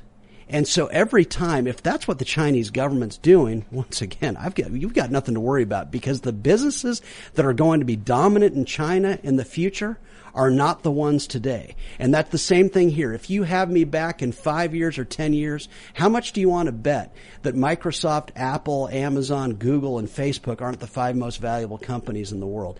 I'll put any amount of money on that. Perhaps. And I will win. But how do you explain then the fact that already we are seeing American industrialists support Chinese communism over American constitutional liberalism or, or classical liberalism? Not liberal in the political sense. Well, for one, I think once again, for the typical Chinese, they don't experience government authoritarianism on a daily basis. This is not to defend, but let, can we at least to some degree admit that when we talk about the uh, the dissidents in China and and we defend them and and we get behind them, it's kind of a rich man's concept. It's a Paris, Los Angeles, New York concept. You think the typical Chinese knows about these dissidents? They don't. Right. So the, the Great Firewall and the suppression no, no, no, of free but speech it, it's not a keeps people ignorant and unable to fight back. I don't think so. I think you'd find the same thing here. G- go to Aliquippa, PA, and see how many people could have this conversation with you. I don't think it's as much suppression because anyone who's at all good with computers in China can get beyond the firewall. It's so easy. Every time I've been to China, you get a VPN, you can be on, you can get any information you want. Do they suppress Tiananmen Square? You better believe it. But if you if you have passable knowledge of computers in China, you can get all the information you want about it. And so it's the same thing there. The typical Chinese is just too busy trying to make a living to worry about it. This isn't me defending it. But I think this notion that they're all repressed people is belied by what exists over there. This, if it were that repressive, it couldn't be that gleaming of a, of a country in many ways with buildings going up and all sorts of economic opportunity. Why do U.S. businesses kowtow? Look, it's a huge market. And why is it a huge market? It is because the people there are increasingly free to produce in very entrepreneurial ways. So long as it doesn't challenge the authority of the Chinese Communist Party and their goals. But again, that implies that the Chinese Communist Party knows what the future is. It doesn't. It, I don't. I don't understand that. Because they, the only thing that the CCP can do is take on what exists. They but, built the great China, the great firewall of China, which you said some people know how to get past. Oh my god! But many people don't know how to get past. And many people in the U.S. aren't very good at computers. They don't have near the knowledge of computers that you, the two of you, do here. Yet they were still able to create dozens of websites and an entire alternative media ecosystem that challenges the establishment every day and resulted in the election of Donald Trump, which really pissed off the establishment. The Chinese well, Communist Party is not going to lose power because they'll lock people up who say wrong, who say, who say the wrong words. Very hard to do because again, what keeps happening in China is by the time the censors get to it, it's too late and it's already so dispersed. Never forget that you guys, uh, an entrepreneur in Houston once told me after Obama was elected in 2009 and a lot of people on our side were kind of downcast. I said, are you worried? He said, are you kidding me? I am way too smart for Obama. I was way too smart for Bush before him capitalism and the profit motive and technology, what you guys are talking about here, you're so ahead of the politicians. And to pretend that the Chinese communist politicians somehow have a sense of the future, no, no, no, no. But you, but, you, you but you keep saying that, and I, am not implying that. I think you're you're assuming there's an implication. I'm not saying that. Okay, so then let's agree. If if you if you make a website called you know uh, I will dissent you know China they will delete that in two seconds because you are not fast enough. Not fast enough. What they keep finding there is that by the time the censors get to it, the information is already dispersed. But that's not the issue. The issue is that over several years in the United States, the ability of people to create sub, uh, sub well, we'll use Reddit for, uh, for example. The Donald. This was a massive community that brought together Trump supporters, and according to MIT's Technology Review, it was one of the most prolific uh, uh, uh one of the biggest proliferators of memes on the internet, period. In fact, many leftists were adopting the same memes used by Trump supporters, but just reappropriating them back against, you know, in fa- against the right in favor of the left. These forums were eliminated oh, after a certain amount of time, but for years they were allowed to exist. For years, certain personalities were allowed to flourish and function on the internet. Twitter called their website the free speech wing of the free speech party. Well, one by one, they started eliminating many of these channels, and they're still doing it. The United States isn't the same as communist China where they can just snap their fingers and eliminate the idea at a moment's notice. Sure, we all see the one meme, but it's not allowed to grow. It's not, it's not allowed to develop. A community is not allowed to form. So people are constantly struggling in China with a game of whack-a-mole where the Communist Party is shutting down those who oppose their power. In the US, it seems only recently big tech, Silicon Valley, and these corporatists, many of whom are deferential to China and other special interests, have started doing the same thing. Twitter says we have a global policy. So right now on Twitter, the problem we face as Americans is that an Australian citizen can go on Twitter and say anything they want about Donald Trump, say during the election. They can make up every lie in the book. They can scream he's an agent of Russia and Twitter allowed that. But if you were an American citizen who tried sharing a story about Joe Biden's son, they would ban you, block you, or eliminate that. Now for a long time, this, this wasn't happening. And it goes against many of the values we hold dear as Americans, free speech, free inquiry. China is the opposite. They've always been suppressing this information. And we, they haven't been able to, is my point. They, they absolutely more, have. Much more difficult. No, they haven't. Once where, again, where are the large anyone with passable computer skills can get whatever they want information on what the government did with Tiananmen Square. There. And risk going to jail? it's it's not a risk. You can't you can't censor everyone. And to your point about Twitter, look, there's no doubt, but implicit there is that Twitter is the frontier of this. I guarantee you, within a year or two, Twitter is going to be yesterday. That's why I wasn't very worried when Parler was sh- when Amazon and the others went and went after Parler. Yes, it bothered me. But I guarantee you, what vanquishes Twitter is a company you've never heard of. Yeah, immutable databases like blockchain and IPFS, like like PocketNet, things with like We're, we're, where data can't be deleted. You might be able No. to try and prevent access to the data, but the data remains. But It's, we're- we're- it's we're the talk- Netflix concept again. Remember, Netflix for years tried to get Blockbuster to buy it, and Blockbuster, oh please, Netflix, really? And then they wiped them out. We're all focused on Parler right now, and oh, it's just so unfair what big tech is doing. Guaranteed, it's some, it's a company you've never heard of that's going to wipe out Twitter and some of these. And believe me, in our lifetime, how much do you want to bet? Let's keep in touch. Amazon's going to be wiped out by someone younger. The only constant in a free society, and that's why we never have to worry about China because they're not as free, is that the past is constantly being replaced by the future. And I don't see that changing right now. Big tech is a moving target. And how we know that is the only businesses that don't think they're too powerful, that know their power ephemeral are big tech. Why would they be spending tens of billions of dollars a year on new businesses and new technologies if they thought that they, they had a dominant position forever? They're doing it because they know they've seen how, what were the big internet companies when the 20th century began, 21st century began? Yahoo, AOL, eBay. Have you heard about them much lately? Guaranteed within 10 years, we're not going to be talking about these very much. Because in the year two- 2000, Mark Zuckerberg was in high school. And I'll bet you any amount of money within 10 years, some kids in high school today, younger people are going to eclipse these guys. I, I'm not worried about big so how tech. did the Soviet Union start? How did it start? It was a revolution of workers. Uh, they basically wanted to kill the royal family. There was an ideology spreading of communism and Marxism. And I, am not going to pretend to know enough about the history to give you a, a history lesson or, or anybody watching. But the point I'm simply trying to make is that at some point the country had a dramatic revolution and changed. How did the, how did what what happened with the history of China? I mean. How many people died in, were killed in China? 100 million? Something how many, like how many that. people? so- Communism ki- Seventy to hundred. I don't know It, exactly. it was a high. Communism has a body count. but they weren't always communist countries. No, no, no, they weren't. Uh, now, I would point out to you, communist? it's rarely the case that this wasn't. It wasn't a workers' revolution in, in Russia, and it wasn't a work. It's usually it's upper middle class that, that foments these. re- It's ne- it's never workers. Absolutely. And right Yeah. now what we're seeing with the woke cultists is they tend to be these, you know, suburban white progressives. And a lot, not, not a lot of people like to hear that, I guess, but it, it's, it's mostly true. It's mostly white people who are critical race theorists. So how do we maintain the freedom for an industry to exist when cult ideologies are taking over, much like we saw long time ago in other countries? I've got an optimistic assessment for that. We're all free thinkers here. Ultimately, while our ideology, I think I speak for the three of us. Tell me if I'm wrong. We love freedom. Oh yeah. If we were running the United States, I guarantee you, woke ideolo woke cultists would be everywhere. There'd be 30 AOCs if I were running the United States, 30 Bernies. And why is that? Because I think free people create a lot of wealth. And they create the very wealth that people like Bernie and AOC can demagogue against. Bernie and AOC and Elizabeth Warren are a creation of the wealth they claim to disdain. So in my world, there'd be a lot more of them. I'm not surprised that there are a lot of woke cultists in the United States. Massive wealth creation and that is born of freedom allows for an endless stupidity. It's in the poor countries where people can't be revoltingly stupid. So uh, to some degree, I tend to look at some of this and I say, oh yeah, it's boy, we must be a really rich country because look at some of the stuff kids are able to do out of college. Was, was, was China particularly rich when they had their, you know, communist takeover?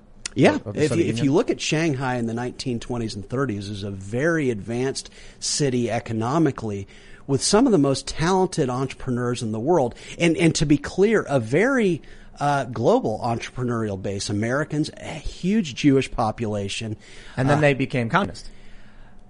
Uh, yes, very upper middle class uh, Chinese. A, a few of them took over, and it was destroyed. Global the, the, the, entrepreneurship. the Chinese have a very weird view of the world. They tend to look at things a lot more long term, and so I think they viewed this. And this was a tragedy. This isn't defending it for a second, but look, it, it happens, and so we've got to be vigilant at all times. I'm not saying sit, lay down our arms. But I'm not surprised in a country as rich as the United States that there are, aren't shockingly dim people out We there. don't make our own medicine. So what? So what if China one day says no medicine for you? are they going to stop selling it? They could absolutely just decide to stop selling it and cut us off. So, so they'll sell it to no one. They'll sell it to no one. They'll keep it for themselves. When the pandemic started, what Oh, did they perfect. do? Well, they so turned their ships pri- around and took all the PPE back. Well, so what happened? Do you remember in 1973? The uh, there was an Arab oil embargo in the United States. Did we stop consuming Arab oil? I wasn't alive. Well, it doesn't mean you can you can read the history. No, I of, read the of- history. of course not. We still bought every bit as much Arab oil as we did before. We just bought it from those they sold to. Now, it's possible the Chinese would go to the expense of creating all this medicine that saves lives and sit on it. Keep it for themselves to save their lives in a war. You think it wouldn't be smuggled out of the country? You think that if that were the only medicine available, it wouldn't find its way to the U.S.? We've had a drug war against uh, drug drug use in the U.S. for decades. How's that work? How did that? We still you think a black market would displace the entire pharmaceutical industry and delivery of Oh medications? my, no. If the only medications were in China and they were sitting on them, as in you can't sell them, guaranteed, that would be smuggled out. Not, Guaranteed. not in the quantities Americans would need it in, in a war. In, in which case, very quickly, just as we've been able to mobilize for wars before, you'd very see very quickly see Americans come up with the answers to that which uh, that which which we don't have. And so, I'm not worried about that. The reality is that the U.S. could be at war with every oil producing nation on earth and be embargoed by every single other one, and we would still consume all of the oil that they produce as though it bubbled up in West Texas. Let's never forget that England in the 19th century was at war at one time with every European country and embargoed by all of them. Yet they were still importing all that they produced. Think back to World War I. The U.S. imposes a trade embargo on Germany. And guess what happened? Out of nowhere, suddenly all these U.S. exports are going to Scandinavian countries. We were still trading with the Germans. They were just routing them through Scandinavian countries. When the Arabs, their, their embargo on us in 1973 was entirely symbolic. We still consumed Arab oil. Think Did about it it. cost now- us more? no, not one, not one cent more. It cost more because we devalued the dollar, which Tim would Tim would know about. We left we left the stability. no. Or, oh, Ian, I'm sorry. But maybe he's right. Yeah. Uh, and, and so you look at modern times, we've got embar- trade embargoes on Iran. I, I, Cuba's got brand new cars for years, haven't they? uh, well, uh, there are iPhones all over Iran. Even though we've got a trade embargo, guess what's the main currency in Iran? The dollar. What's the main currency in, in, in North Korea? The dollar. In Venezuela, it's the dollar. Unless you can shut, unless the U.S. literally walls off itself, in which the walls would still be porous, what we produce is everywhere in the world. We could still embargo the rest of the world. We'd, it'd still be there. The Chinese can't keep anything of value from yeah, but us. but there's a big difference between free flow of goods and heavily restricted smuggled goods. Uh, there's- like North Korea is not particularly advanced. You know, I mean, they've got they got a city, but if you look at the the nighttime satellite picture of North Korea versus South Korea, there's a very big difference. I think they're underground. I think they built an underground kingdom. after, after the All right, that's a whole other But conversation. Ian, look, look Yeah. countries can keep their people down. There's no question. The point is, is if the Chinese tried, decided to commit economic suicide by not allowing their goods to escape the United States, uh, escape the country, which would be economic suicide for them, Why would it be? because if you're, why would you, why would you produce and not sell to the biggest market on earth? Why would you declare war on another country? It's a very good question, but to be clear, usually wars with other countries are what result after trade is broken down them. It's much less likely for countries to go to war. It, it, it's kind of a, a hackneyed statistic at this point, but as of today, I believe it's still true.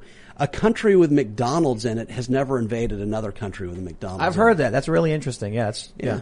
You know, when, when you've got a rooting interest in another country, it's kind of like would the Chinese uh, invade the U.S.? It's certainly possible, but it'd be the equivalent of Gucci invading Beverly Hills. Dude, if that's a real statistic that a country with McDonald's never invaded another country, that's uh, really, really promising. Yeah, it's it's uh, it's from one of the. I'm not a big fan of his, but it's from a Thomas Friedman book. Um, I, I think. oh wait, sorry. Well, I don't know if I want to use Snopes. Let's see what they say. Have two McDonald's containing countries ever been at war with each other? Whether an economic theory involving McDonald's franchises and war literally holds true largely depends on one's definition of war. They say countries that both have McDonald's never have never been involved in a war. Now Snopes, I'm not a fan of. Hmm. So when they say something's false, I don't necessarily believe it. When they say something's true and it's obviously true, I'll use it on purpose. But they go on to mention this. They, they say Friedman's idea was somewhat tongue in cheek and not necessarily meant to be taken literally and absolutely. It, it does not seem to have held true in all cases. They say, uh, let's see, communism suffered its first Big Mac attack today as McDonald's opened up a restaurant in Yugoslavia and police were called in to keep customers who lined up. It's tensions between different ethnic groups. So a series of bloody conflicts in the 1990s resulted in piecemeal dissolution of Yugoslavia led to the Kosovo War, which was waged between February 98 and June 99 and pitted the forces of the Federal Republic of Yugoslavia uh, blah blah blah with the Albanian army on the ground. It was the Federal Republic of Yugoslavia whose capital in Belgrade. I'm not going to read the whole thing. I guess the general idea is they're saying depends on your definition of war. Mm-hmm. But they say in 1989 the U.S. invasion of Panama, 1999 the Kargil War, India and Pakistan over Kashmir, the 2008 Georgian War, and the 2014 invasion of Ukraine. So It's very limited.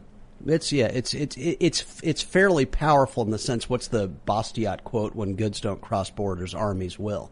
I mean, when we countries are trading with each other, war is much less likely. limited in the capacity of like World War II, I guess. Yeah, there's only been like five or six instances of it, and it hasn't been global conflict when it happens. I mean, that's very common sense. Well, I would never want to invade a trade partner. Yeah, Not, I can't say never, but you don't want to kill your best customers. It's just it's just only logical not to kill your best customers. And so I I do mean, believe the- the, greatest, cheapest foreign policy the world ever conceived of was trade. Obviously, because when we're dividing up work and, and working for one another. Uh, War becomes very expensive. What John F. Kennedy's uh, father always said to him, uh, because he was a global trader, he said, "Son, war is really bad for business. Stay out of the wars." Unless you're Halliburton, unless you're an arms manufacturer, so we got to keep our eyes on Interesting that you say that, but if you look at the companies, the defense contractors in the 1960s, it's common to say that they wanted Vietnam. Their share prices actually fell in the 1960s. It wasn't, war is a bad business, and it's a bad business for everyone. All right. Well, how about we take some, uh, we move on to super chats. And I will absolutely say right now, I don't know what YouTube has been doing, but, uh, the other day we had a bunch of likes get erased. Same thing happened today. Weird. Now, to be fair, we do have some dislikes today, but uh, it's absolutely like I, I, I'm checking this as I'm watching it happen. So if you like the show, give us a like because YouTube seems to be erasing likes for some reason. No joke. Or the met, or their counter is wrong. Maybe possible. the, the, the, the Shame is on just them. The future is unknown. If you have not already, smash that so like it button, is. subscribe to this channel. We're gonna ba- we're gonna break a million subs next week. It's gonna be great. We got the new website launching soon at some point. Yes. Uh, we think the official launch will be Monday, but you know we'll see. We, we just got to make sure we, we cross all the T's, dot all the I's. So uh, smash the like button. Go to timcast.com, become a member. We have a huge library of exclusive members only content, full podcast episodes. Some of it's not even it's it's not news. You know, the other day we're talking about crazy stories with Jim Hanson. You know, he's in he's in uh, Philippines eating these rotten eggs they eat there. It's crazy stories, and then a guy pulls out a gun, and it's just fun, fun conversation. So check that out. Now we're gonna read y'all super chats. All right, so YouTube blocks the name of this first super chat, so sorry I can't read your name, but they say here's ten dollars to make a Timcast IRL fighting game. Tim Super would be him throwing some seeds and the chickens swarming the bad guy. Ian Super, he drinks graphene and becomes invincible for five seconds. I'm sorry, I, I've got I've got to stop you there. Um, I would love to make a fighting game. We will look into this, and I think it would be way more fun to make a culture war fighting game. So a long time ago, someone made a culture war fighting game image, a meme, where it was Super Smash Brothers. And it was the character selection screen from Smash Brothers with all of these different culture war personalities. And it was blue on the left and faded slowly to red, representing left, right, and center. And then they had all of these different people like Steven Crowder and Alex Jones and Tim Pool and, you know, Sargon and, and then other, you know, leftist personalities, David Pakman, Kyle Kulinski. I thought it was hilarious. I think it would absolutely be a, be a, hilarious to make a fighting game based on just political personalities. You know what would be awesome is if it was a, a two dimensional or three dimensional fighting game, but you could at any time zoom into your character and fight first person. I don't know And how that zoom would back work. out. We need to develop the genre, so that would I be like cool. plat- I like two dimensional fighting games. But anyway, what I was going to say is Ian's superpower would that he, he would have some kind of like nano graphene tech, and he would pull the graphene out, and it would take different shapes. So Ian would have like one special move. It's like down forward punch, and then a claw forms with graphene, Mm-hmm. and then he can also fire a wire of graphene and electrocute you. Back back B would be like a graphene shield would like throw up in front of me for a second. Yep. I'm down. graphene. I want chickens. I don't think my superpower would, would be would be chickens or anything like Lydia that. though. gets chickens. Yes, okay. I'll chickens. Yeah. Chicken master. Carl Roy says the debate between Ian and Tim was great yesterday. I like Ian even if I disagree with his opinion on that one. We talked was- about the debate between objectivism and subjectivism. Well, Just- no, it's objective and subjective evil. Right. Yeah. There's If- a lot of good and evil philosophers- are objective and sub- can be. I'm sorry to interrupt what you're saying. I was going to say a lot of philosophers say there's no objective evil, that e- good and evil are subjective concepts, and I was arguing for, so that, that objective evil does exist, and we had a conversation, we had a debate. Great. there, it's a lifelong conversation. Mm-hmm. All right, let's see. Keith McCracken says, "Hey Tim, I'm really bummed out that you didn't discuss my comment further, but a lot of problems in the U.S. is undiagnosed mental health, poor diet, and the lack of researching both ends of the topic. Knowledge is ultimate power. You're the best, Ian. Oh, well, there you go. I am the best, Ian. That's right. The best I can be. Thank you, dude. Oaken Cable says, feel free to disavow, but instead of cash payments, why not send lead payments? Jeez. No, no, no, no, no. No, no, no. That's not a good monetary policy. Don't like that. Dr. Remulak says, what in the actual crap is this? I'm tired of this BS. Finish the wall and bring back POTUS 45, please. He was not perfect, but he had our best interest in mind and heart. Well, the good news is, I guess, just Joe Biden wants to build the wall. Yeah. so There's Trump, talk. Yeah, yeah, right. Indeed. Andrew Platt says, you either get banned at Tim Pool or you stay on the platform long enough to see yourself become the Alex Jones. well, may- maybe as one would put it, I would say those, you either get banned at Tim Pool or you stay on the platform long enough to become a leftist. There have been a bunch of YouTube personalities who all of a sudden just their opinions just changed around the time people were getting banned. How interesting is that? So, so what a coincidence. Krish Lieber says, big shout out to Ian. You're my favorite astral projection. Oh. Fellow Ohioan here, east side of Cleveland. I have seen Crystal Elves on DMT and would love to hear you talk more about the subject. Start your own podcast. Much love. Oh, thank you so much. Have you much. met the Crystal Elves? I have not yet. I've not blasted through on DMT. I just puffed it the first time I took it, and uh, I was in a room. My my this guy was growing algae in these green tanks behind him, and I could see gravity sucking him down to the earth. Have you ever smoked DMT? No. It's like uh, dimethyltryptamine. Your body produces it. It's in your in your in your body, and it kind of is responsible for the dream state that we experience as humans. Wow. This chemical, Really interesting. Amazing stuff. Yeah. The Civic Nationalist says, in Britain, we already tried the market approach. Open borders with legal routes. Our culture is eroded. Limited immigration is better if you want your culture to survive, but you, but you're Yanks, you wouldn't understand. Whigs. All right. Ender says, you said that talented people create investment, which creates work, followed up by saying, work is not finite, but the talented people are finite. After, after all, how many talented people do you know in your life compared to untalented people? I think people can develop their talents. Yeah. And in a society where jobs are most rapidly being destroyed, that's where talents are varied talents are most most developed. There's just no getting around it. Uh, back before um, job destruction, you just had to be a farmer no matter what. Now, in my case, I would have been pretty pathetic and probably would have committed suicide early. So, thank goodness for the robots that destroy the work of the past. All right, we got uh, we got some spicy criticism. You ready for what's? boy. Ooh.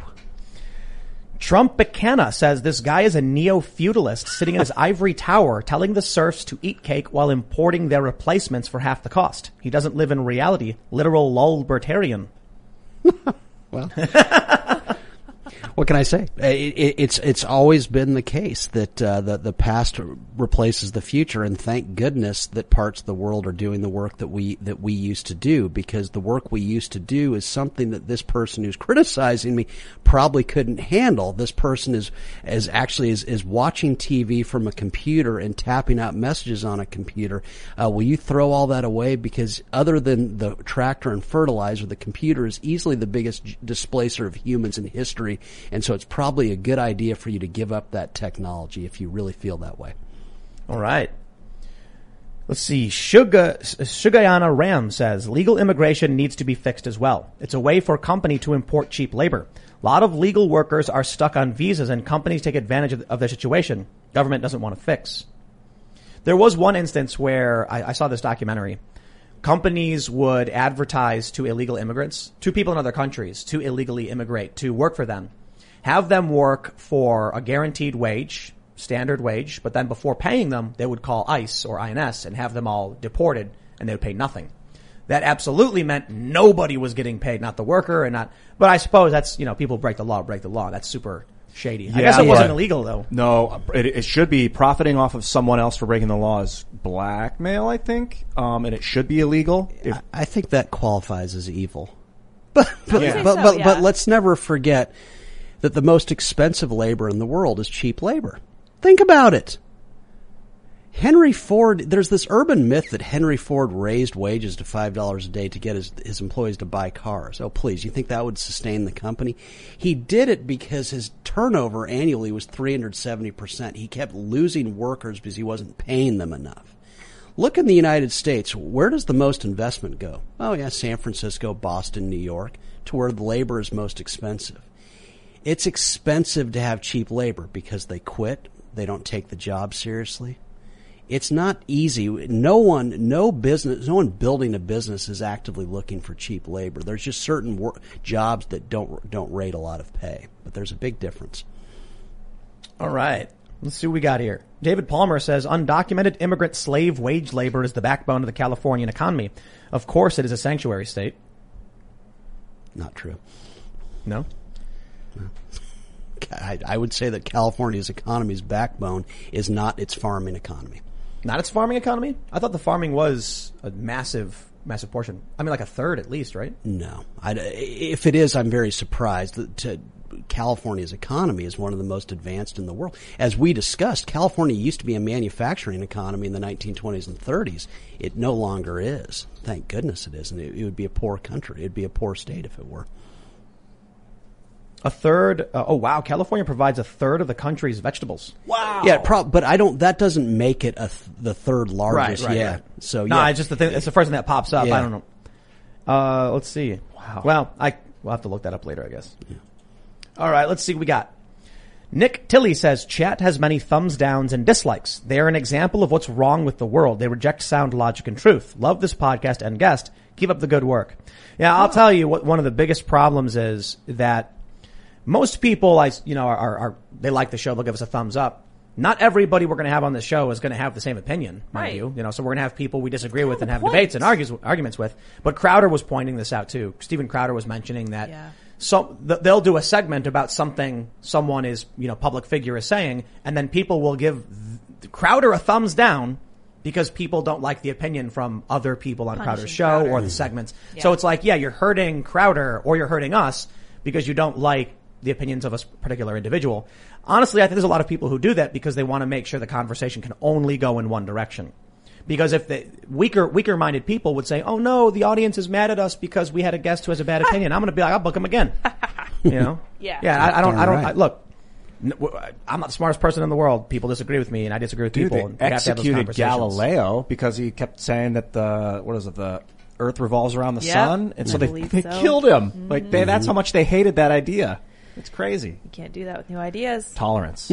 All right, the Quove says the super that supercomputer is so cheap because it's made by slaves in China. Please find me a phone made fully in Western countries and compare the cost.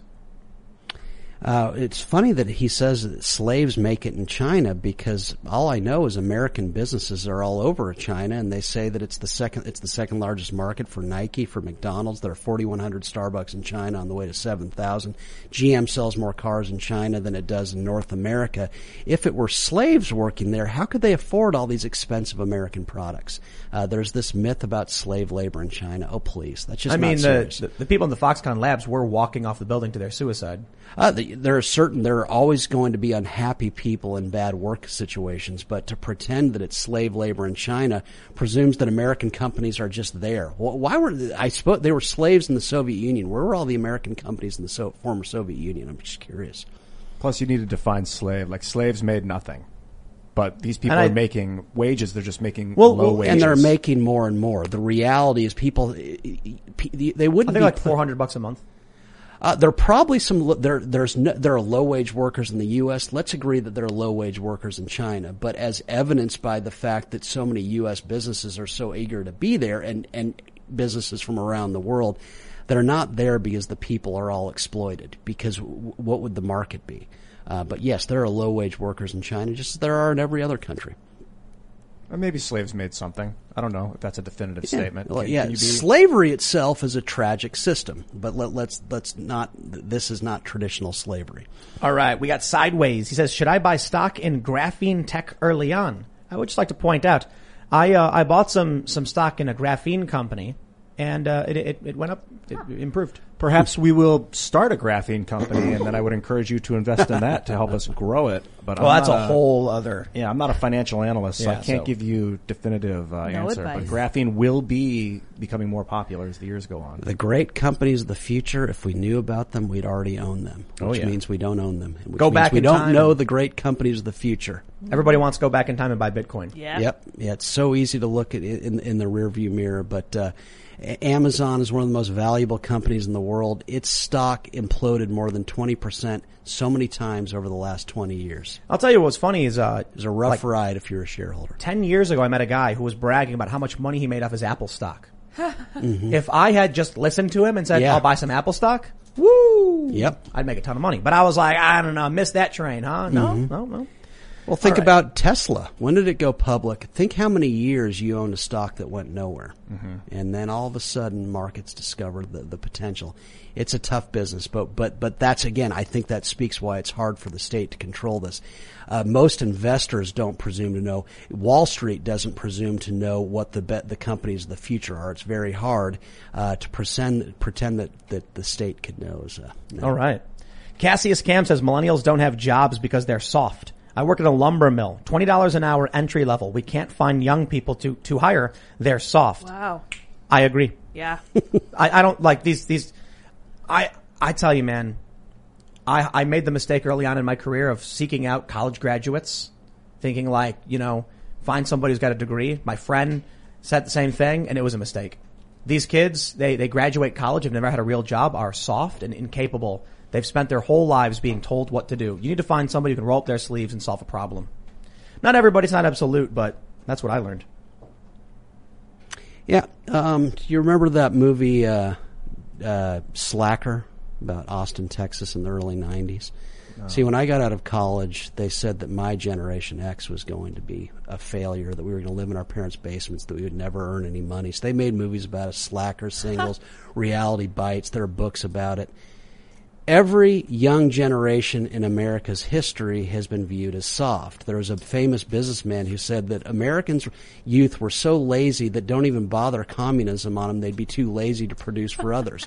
Uh, who wrote this? Elbert Hubbard. He wrote it in 1899. He said the grandparents of the greatest generation were too lazy and entitled and spoiled. We're always spoiled in the United States. Why? Because we've been defined by constant progress. The way the young people live is so much better than their parents live. Guaranteed these young people who are soft today, give them 20 to 30 years, they'll be saying these kids coming out of college are so soft. I can't You guys- be bothered with them. You guys know uh, the Far Side comics, Gary Larson? Yeah. There's one I love it.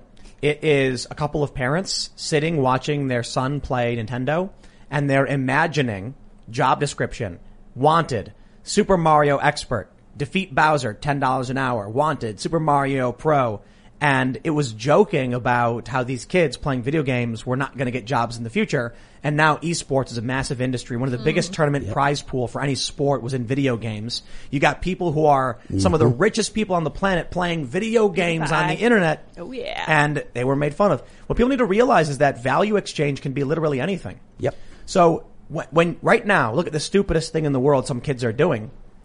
There's going to be a community that values whatever that is. Maybe there's kids and they, they walk around playing patty cake all day.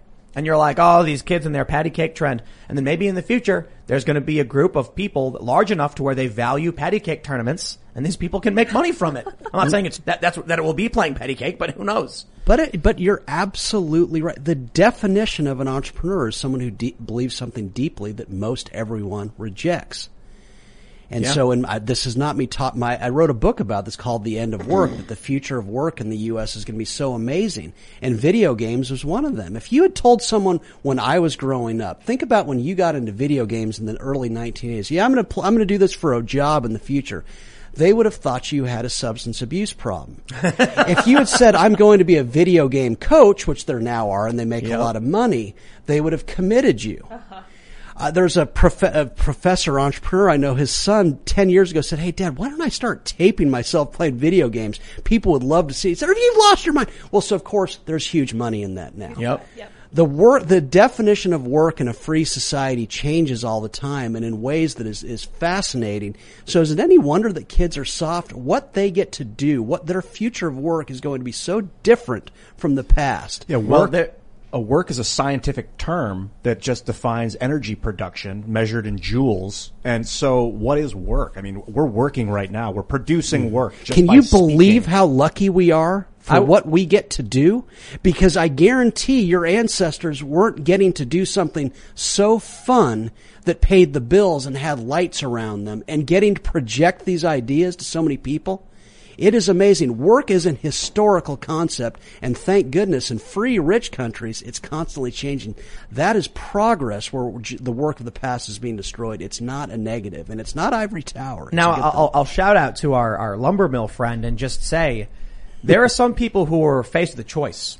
20 plus hour, uh, uh, $20 an hour to start in a lumber mill or $65,000 a year to go work for a rage bait blog in New York and write about Brad Pitt's junk.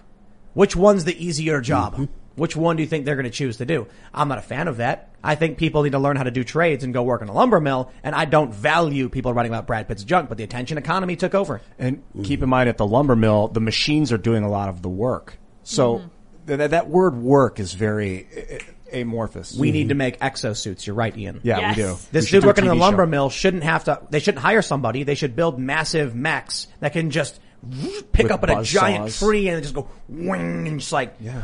it wouldn't really be effective. I'm It would be convincing. Tim to do a show where we go try on exosuits, What? Tra- travel around the world and In exo- try on Iron like Man crazy suits? technologies. Yeah. All right, So Philip. if you have access, let me know. Nice. Philip Summit says, Hey guys, it's my birthday tomorrow. I know you guys like to talk about God a lot. Have you considered having Dr. Tim Mackie from the Bible Project on? He's an interesting Bible scholar and also happens to be a skateboarder. Oh, that oh, sounds pretty cool. very cool. Might be fun. I, I would like to, if, if we did something like that though, I'd like, I'd like to get some kind of, um, I'd like to have not just a Bible expert, but also maybe like a DMT expert as well, where we could have this intersection between faith, religion, but also psychedelics experience and maybe find some like interesting points that could be made in common. You know what I mean? Yeah. Happy birthday, by the way, tomorrow. Absolutely. We got too many super chats, man. Thank you, guys. Sonny James says, "Ugh, dude, if I hear petrol oil came from dinosaur blood one more time, dude, a raccoon died in my front yard and had a 20 foot oil ring. Could have ran an 18 wheeler off one raccoon. Whoa. Literally the dumbest thing I've ever heard with my own two eyes. Wow. Great super chat. Wow. Uh, I was listening to this podcast, one of the, it's one of the top podcasts, and they were like, you know, fossil fuels can't last forever because there's no more dinosaurs. And the other guy's like, yeah, like the dinosaurs are gone. It's like, oh, jeez. There's no more fossils, man. First of all, We found them all. it was not made of dinosaurs. It is just com- highly compressed organic matter. I believe it's mostly algae, right? I could be wrong. Oh, probably. Yeah, Yeah, yeah, it was, it was, it was compressed algae and things like that. Just decaying organic matter. More importantly, we already synthesized petroleum by create, we made algae and then we, we, we like superheated and compressed it and turned it into a hydrocarbon fuel. So yes, it can be made if we want to do it. Honestly, your body is secreting oil right now. I wonder Yep. if we can utilize that someday. Maybe.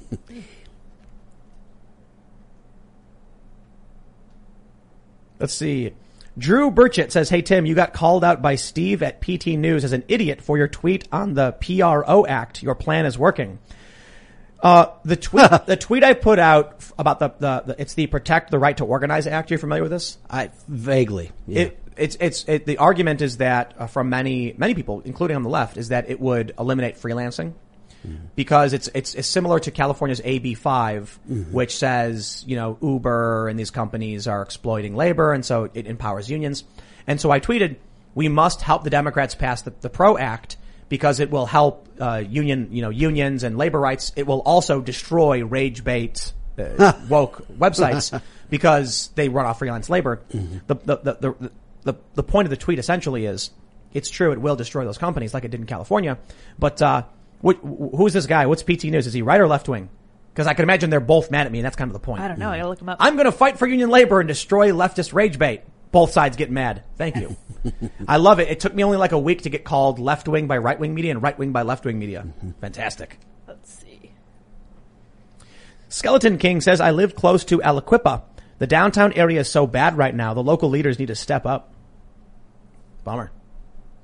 Colin Burke says, Tim, I've got a new album, Louder Actions, and two years clean. I truly believe in my music. Any advice for promo in the digital climate? Clear.bandcamp.com, by the way. Love one man music operation, Colin Burke. Hey, congratulations, dude. Sounds good. Do you have advice for him promoting? I don't know because I'm trying to promote my song and I don't even know what we're doing with it. That's asking a lot. Promoting? You can buy Facebook ads, like target Yeah. them to people I that don't like that know, kind of man. music. If I you have feel a- like depends how much money you I just feel like it's got to be organic. like you know, like- making YouTube videos consistently every day. Yeah. But that's a lot of work. We we put out uh, I put out my song "Will of the People" on November second, just before the election, and it's got just about nine hundred thousand views. All organic, no ads, nothing. It's just people listening, some people like sharing, that. and uh, we're we we're, we're thinking about something we can do to promote it. But I kind of feel like we should finish the album first, which who knows long, who knows how long that'll take because I work too much as it is. Think how amazing that is, though, because if you, did you ever read that Keith Richards uh, biography? Uh, so he said if you got studio time in the '60s, you took it. It was so difficult, so expensive to get. Yet here's Tim producing an album and has reached 900,000 people. Again, the ways in which, in the cheap ways, thanks to technology, that you can get things out there this that is you couldn't expensive. hope to. do. really? yeah. Wow. Yeah, I mean, uh, we, we, well, we, we made a video for it. We made a short film, so that was the bulk of the cost. Okay. But Animation and stuff. But you are right. If you have like uh, a couple, some computer programs, a microphone, and your an internet access, you can basically produce. If you know what you're doing and you have Logic, you know, or some, com- you can basically. My friend Dave Days, shout out Dave, one of the OG YouTube million subscribers when he was 18. He's produced a lot of great music just from his room. Mm-hmm. All right, we got Patrick in Chicago says I grew up in Flint. Factories left because politics and unions. Talent left when jobs left. Nothing Flint made is unneeded or obsolete, just made by cheap foreign labor and shipping back and shipped back. Hmm. SVC industry jobs aren't good paying jobs. Service industry jobs. Hmm. Austin Unruh says, Ian, the population of the world is aging, and we are on course for a population crash in the next 30 to 40 years, and there is not the population to replace it. Hmm. That's Nah. crazy. yeah, we Nah, talked about nah. the birth Would you You don't like think to- so? Oh, think about that. The the people being born today are going to be exponentially more productive than the people born in the past. The discovery of coal was thought to be the equivalent of someone suddenly having 20 personal assistants helping him or her doing work. So what does the internet do? What, is, what does the computer do? Once again, you guys are producing a TV show from here with exponentially less human labor. The product, productive capacity of humans today is so amazing relative to the past. Is it any wonder that we're producing less kids when we used to produce kids because we needed extra hands Yeah. on, on the farm? Let's also point out that what's the country that is has the lowest birth rate and highest suicide rate? South Korea. Ooh, is it struggling right now? No, it's booming. This notion about a population crash, it, it's basically global warming for the from for the right. It's it, the, the, the, there are so many people on the right looking for some reason that the world's going to end, and this is one of them. Yeah, actually, after the plague in, in Europe, the economy flourished. You had this high level of technology and lots of people dead, so all of a sudden the economy was just taken off like crazy with all this work that had to be done and all this opportunity to do it. It's kind of nightmarish. You know, mm-hmm. that's what caused it, but Well, and, and in fairness, think about let's just look at the Holocaust in Europe. There's this there's this view today in the economics profession that the World War II ended the Great Depression. I, I can't think of something more horrifyingly obtuse. Implicit there is that you can grow your economy by killing your best customers and also sending your best people, your best and brightest, out to war where they can be destroyed. That you can grow your economy by destroying wealth. Imagine where Europe would be today if people like Hitler hadn't destroyed so many, so much human capital. Imagine where Russia would be today if they hadn't gotten into such needless wars. And so humans are always the drivers of, of, of progress, but to pretend that, that birth rates are the drivers of progress presumes that Botswana has a much bigger economy than South Korea. and so, no. All right. Stupidly Awesome Gaming says, second time's the charm. Hope this makes it. Please shout out my friend Cameron Zwick for making me a dedicated listener for four years. You inspired me to do more streaming and YouTube. Thank you so much. Much love. Appreciate it. Very cool. Very nice. Joshua Albritton says, great Gollum impression yesterday. Loved hearing you and Ian talk Tolkien. If interested, I translated the entirety of The Hobbit into Elvish. Won't let me post the link, so shoot me a message if you want a free copy. FYI, Tim is Frodo and I am Sam. Ah. He has the check. He's carrying the ring Frodo. right now, you guys. It's the darkness of the political, it, the the world. He's taken on his shoulders. We need to help him destroy the ring. Definitely not Frodo. Not by choice. no, mm-mm. I just see you carrying the burden. bro. I'm not. I'm not sitting in that round, fellowship round table going like, "I will carry it." No, I'm sitting there going like, "Don't look at You're, me." like, you're the only one that can. I'm not doing it I don't know No. why Gandalf gave Frodo the ring. Why was he chosen? No one knows. Because hobbits are are less corruptible. They were simple folk who just wanted to drink and be merry. Yeah, you they know? were but why. Frodo of all the hobbits? The hobbits? hobbits weren't a warlike people, right? Well, because Bilbo was the one who found it, and so Frodo was the one who had it, and it just fell upon him. But I mean, you know, Samwise helped. Come on, Dude, don't Sam. don't come on. Yeah, what are you doing? You just Sam's the man. is- this is they, my they boy. destroyed it together that's right. Yeah, Love Sam. and and Frodo almost didn't do it. because of Gollum. No, no, no, you're because right. he was corrupted, and then Gollum. Mm-hmm. No one Gollum. can carry that burden alone. Yeah, it's hard. Yeah, man. What what what what what, what great storytelling! I need to watch absolutely that great. again. The, we, we just used the One Ring from the Lord of the Rings as an analogy for political power. Mm-hmm. I think it's a good. I think that was the point, actually. So I fell asleep in the first one. I just I could not. I know. I, Shun. sacrilege. I shun know. the non-believer. out of the studio. Blasphemer. It's worth dosing yourself. Yes.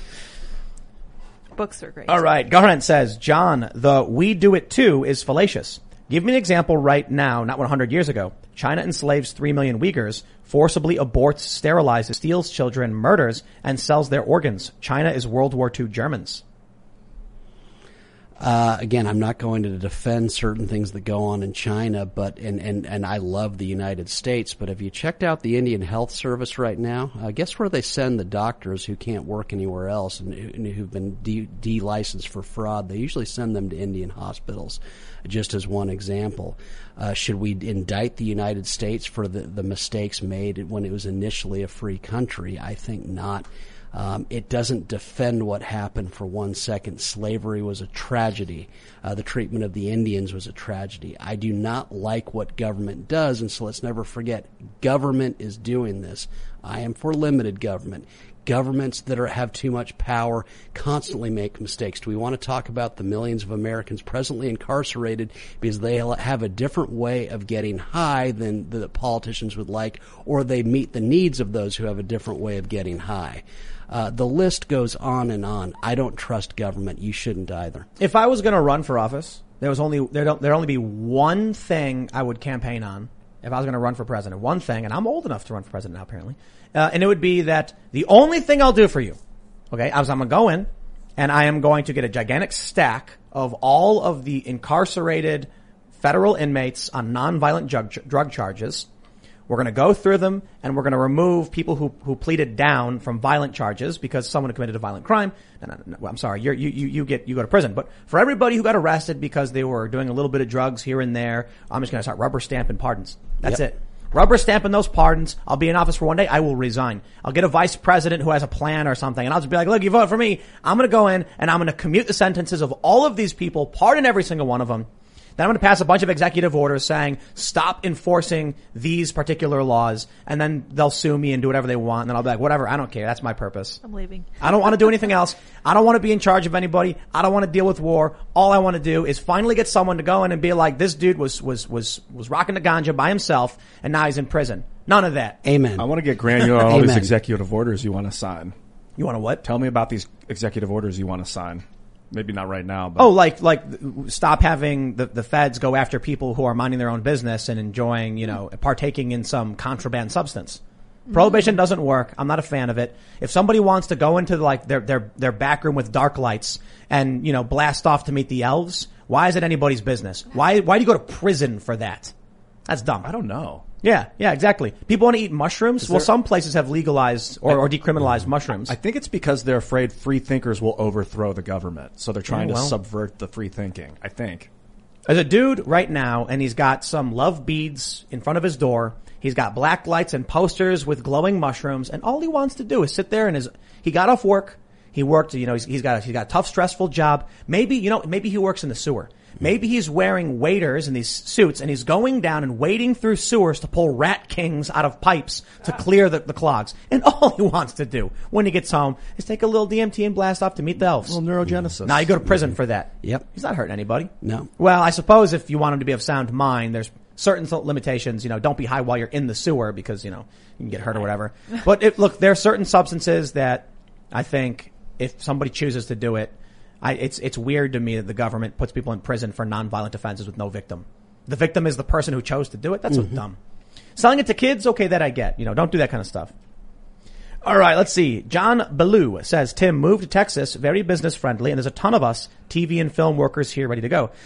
I will say this about Texas. Texas is awesome. It's like what, probably my favorite state. You know, if, if I was gonna have to pick a state because it's it's Texas. You know what I mean? I mean, you got guns. I love Texas. Yeah, you go to the store, you buy a bottle of whiskey. They, ma- they by, by law have to give you, Put a you know, a, it, yeah. a- a Smith and Wesson 500 And a badge. No, um, that's a Family Guy joke. Um, the problem is, a lot of people are going to Texas right now, and it feels just like they're following the crowd. You know, so I'm looking for something new. I don't want to. I don't want to do what everyone else does. I want to find something new and build something new. And uh, yeah, we're out in the middle of nowhere, so we're not in. Uh, well, well, you mentioned where we were. For those, most people probably Yes, know I- by did now. I anyway. cross the line in saying that? I No, because there, there, there was an article that came out that like they were trying to smear me. I, we- I don't want to talk too much about it, but they they went above and beyond to make sure everybody knew exactly where we were, and it's like a mainstream news outlet trying to just uh, get us hurt, I suppose. But uh, anybody who wanted to just Google it knows we're in Maryland. So, but uh, it is what it is. All right, let's grab some more super chats here. We'll do a little bit more. We're going a little bit over, but we had a, we had a ton of super chats. Oh yeah, thank you guys. Yeah, this is really good. Archangel says, Ian said graphene, everyone drink. I said Federal Reserve, graphene, Yes. blockchain. And Lord of the Rings. I have more things to say. DMT. Lord of the Rings. Yeah, that too. What else? we got that too. We need to start Fed. setting. We need. We need. We need to set up a a uh, like a D and D show, D and D podcast. I guess. I'm so ready. I have the, the the beginning of the campaign ready to go. We just got, I want you guys to make your own characters. Yeah. It's a You know. You know about Dungeons and Dragons? Oh yeah. You ever, you ever play it? No, never. I've only it ever done that one time at the theater Yeah. with uh, with with you guys. But it's I, I I think some people probably take it really seriously. I'd imagine where they're actually like taking the numbers down. For us, it was kind of like we're sitting around eating pizza and drinking and, and cracking jokes about stupid. Guess what character you guys think Tim made for his D and D campaign, and I'll tell you at the end of the show. So type it in chat. And then Oh yeah, yeah, yeah. Here's your chance to super chat what you think my D and D character is, and uh, I'm willing to bet people are going to get it. Oh, We'll. I'm willing Some to bet people people are will, going to yeah. get it. I think people are going to Well, get no, I'll tell you in a minute. Few it. All right. minutes. Yeah. So we'll read some more super chats and then we'll see what you guys say. Uh, Artemis Fowl says, "What's this guy's social credit score?" Uh, seven. Seven. out of out of out of what though? I don't That's know. Seven said could be good. Yeah, yeah, yeah. Ten could be good.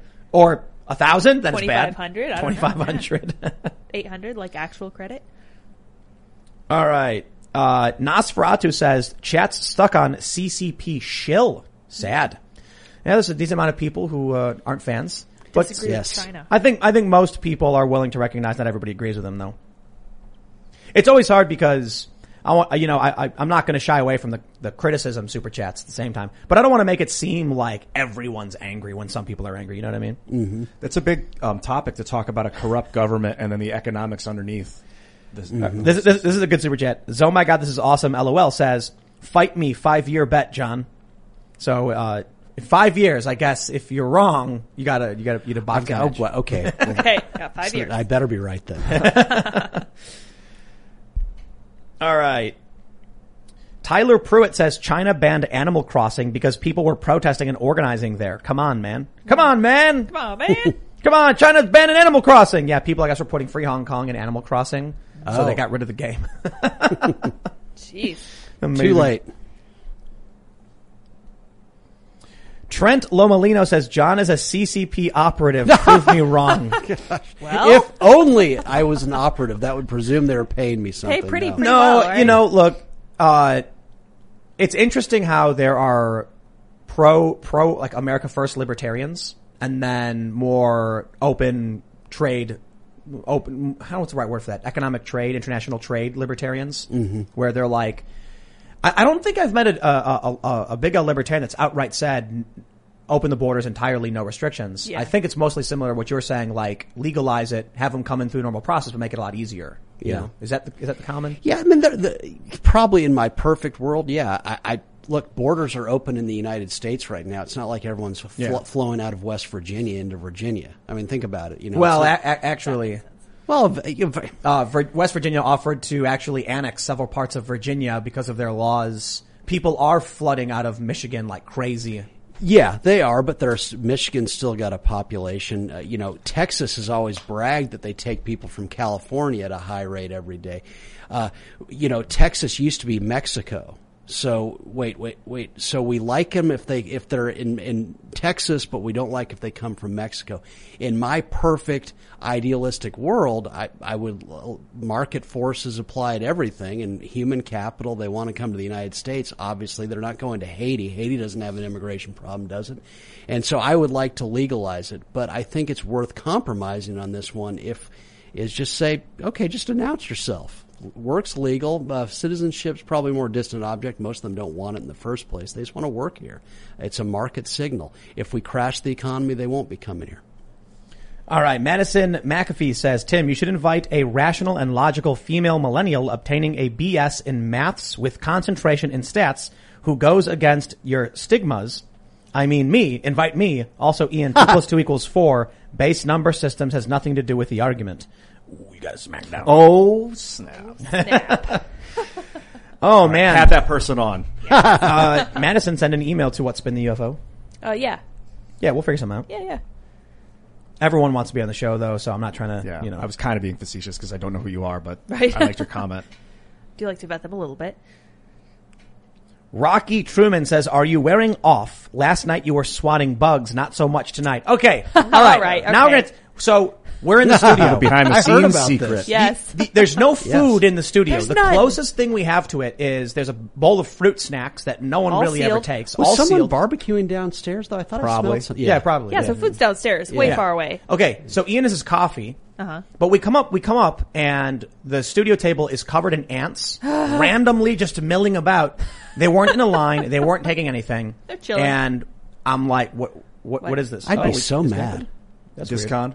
Maybe, Yeah, but it's whatever. Maybe someone spilled sticky liquid someday, and then No, no, no. They weren't eating anything. They. Uh, so I guess Warm what happens weather. is it got warm, Yeah. and they started looking for. Yeah, it was food just and stuff, yesterday. you know. They were over here. Too. it is possible someone put like a, a something in the trash can, like a Oh, they were nowhere near the an trash empty can. bottle of No, no, sweet no, no. sugary. They were on the they, they were on the table, not doing anything. Yeah. They were Yeah. just randomly running around. Chilling. So There's Chilling. no line of them. No, no, No, line. no. They were probably just looking for stuff. I Foraging. guess. And yes, Tim was swatting ants all night. Yeah, I was going like I was boom, flicking picking them them up off and the flicking table. them and Six million I tissues. picked the night right night. I don't think there's any. I haven't seen any up. tonight. I've seen a few, I have but- not been attacked by even Good, one. good. but I can- They're very friendly. It's a great first impression for uh, Jim. All last right. night. The the Red Hydra says, "Have you considered Jacksonville, Florida, for a new home base? We got plenty of property, great beaches, an international airport, Kona skate park, no state tax, and so much more. Plus, it's Florida. We're back in business. It is beautiful, Jacksonville. I love it there. You're good. But But I really so like it. Yeah. Jacksonville is is is is what? That's closer to the Panhandle, right? Is up north. It's like you're in Georgia, but you're in Florida. Hmm. So you get the the the right wingness, if you prefer that, of Georgia, but you get Florida hmm. taxes. it's just it's just too hot. Too muggy. Florida. Ah. Luke it's loves it's Florida. hot as H here in the summertime. That's true. We're It's near not that Washington. bad. D- Washington. D.C. is just Swamp. awful. Absolutely. Yeah. Swamp. Wasn't it literally a swamp? Yes, I think so. I, mean, I think that's the point, right? And so, Yeah. Right, right, right. Yeah. All right. Arbiter Media says another Ian special move could be a back, uh, could be, or wait, could be a backhand releasing the code, leaving opponents dazed and dumbfounded by so much knowledge, but power only him and Tim can harness. Ooh, I Yeah, like I'll be like, yeah! and then you'll see like the green letters behind me, like the Matrix no. letters, The and then it's code, like, yeah. Ian's Ian's free the code ability is where he fires he, he he connects the graphene wires from his fingertips to the person and it disables their technology oh. and like you'll like whatever their special moves are you'll see code burst from their tech and their tech shuts off all right. and then it stuns their specials for like five or ten seconds it's, gonna be, it's gonna be a cybernetic fighting game. Yeah. well some people have magic powers you know Jordan Peterson his his super move will be that his his he he he looks down and energy starts like coming off of his body and then he punches the ground and then all of a sudden a gigantic lobster, Lobster. erupts. Yeah, that comic. And then he rides it and then it slams into you. Yeah, there's a Lobster comic about summon. that. Yeah, it's great. And Joe Rogan would literally just be normal MMA moves. Yep. Like all normal You'd MMA be like the stuff. wrestler, like Yeah. Zangief. Isn't Zangief? Zangief, I think. Zangief. Zangief. I've tried to try to go in the middle. All right, all right, all right. We, Zangief. we've gone on long. I want to see if people, what their guesses were to, Yeah, uh, yeah. Uh, what they what they thought I would be, and uh, so let let's let's see what we got here. What kind of D and D character do you think Tim? Yeah. made? So Yeah, some, yeah. we'll see Take some super guess. chats of what people thought. What kind I of made. weapon or weapons was he using? What was his class? All right. and So- his race. This is wrong. Oh. Jack Bensavanga says, I don't know much about D&D, but I'm assuming Tim was a bard of some sort. Mm. Incorrect. Close. In- close. Well, I'll say why I said that was close That's not afterwards. close. Ian should watch Knights of, I, I don't know what that is. Hmm. Uh, let's see. Another person said Tim is a bard for sure. Absolutely incorrect. Interesting. You would like that class though. Bard? No, I wouldn't. Maybe Absolutely right. not. Uh, We went over this. Well, they're they're similar.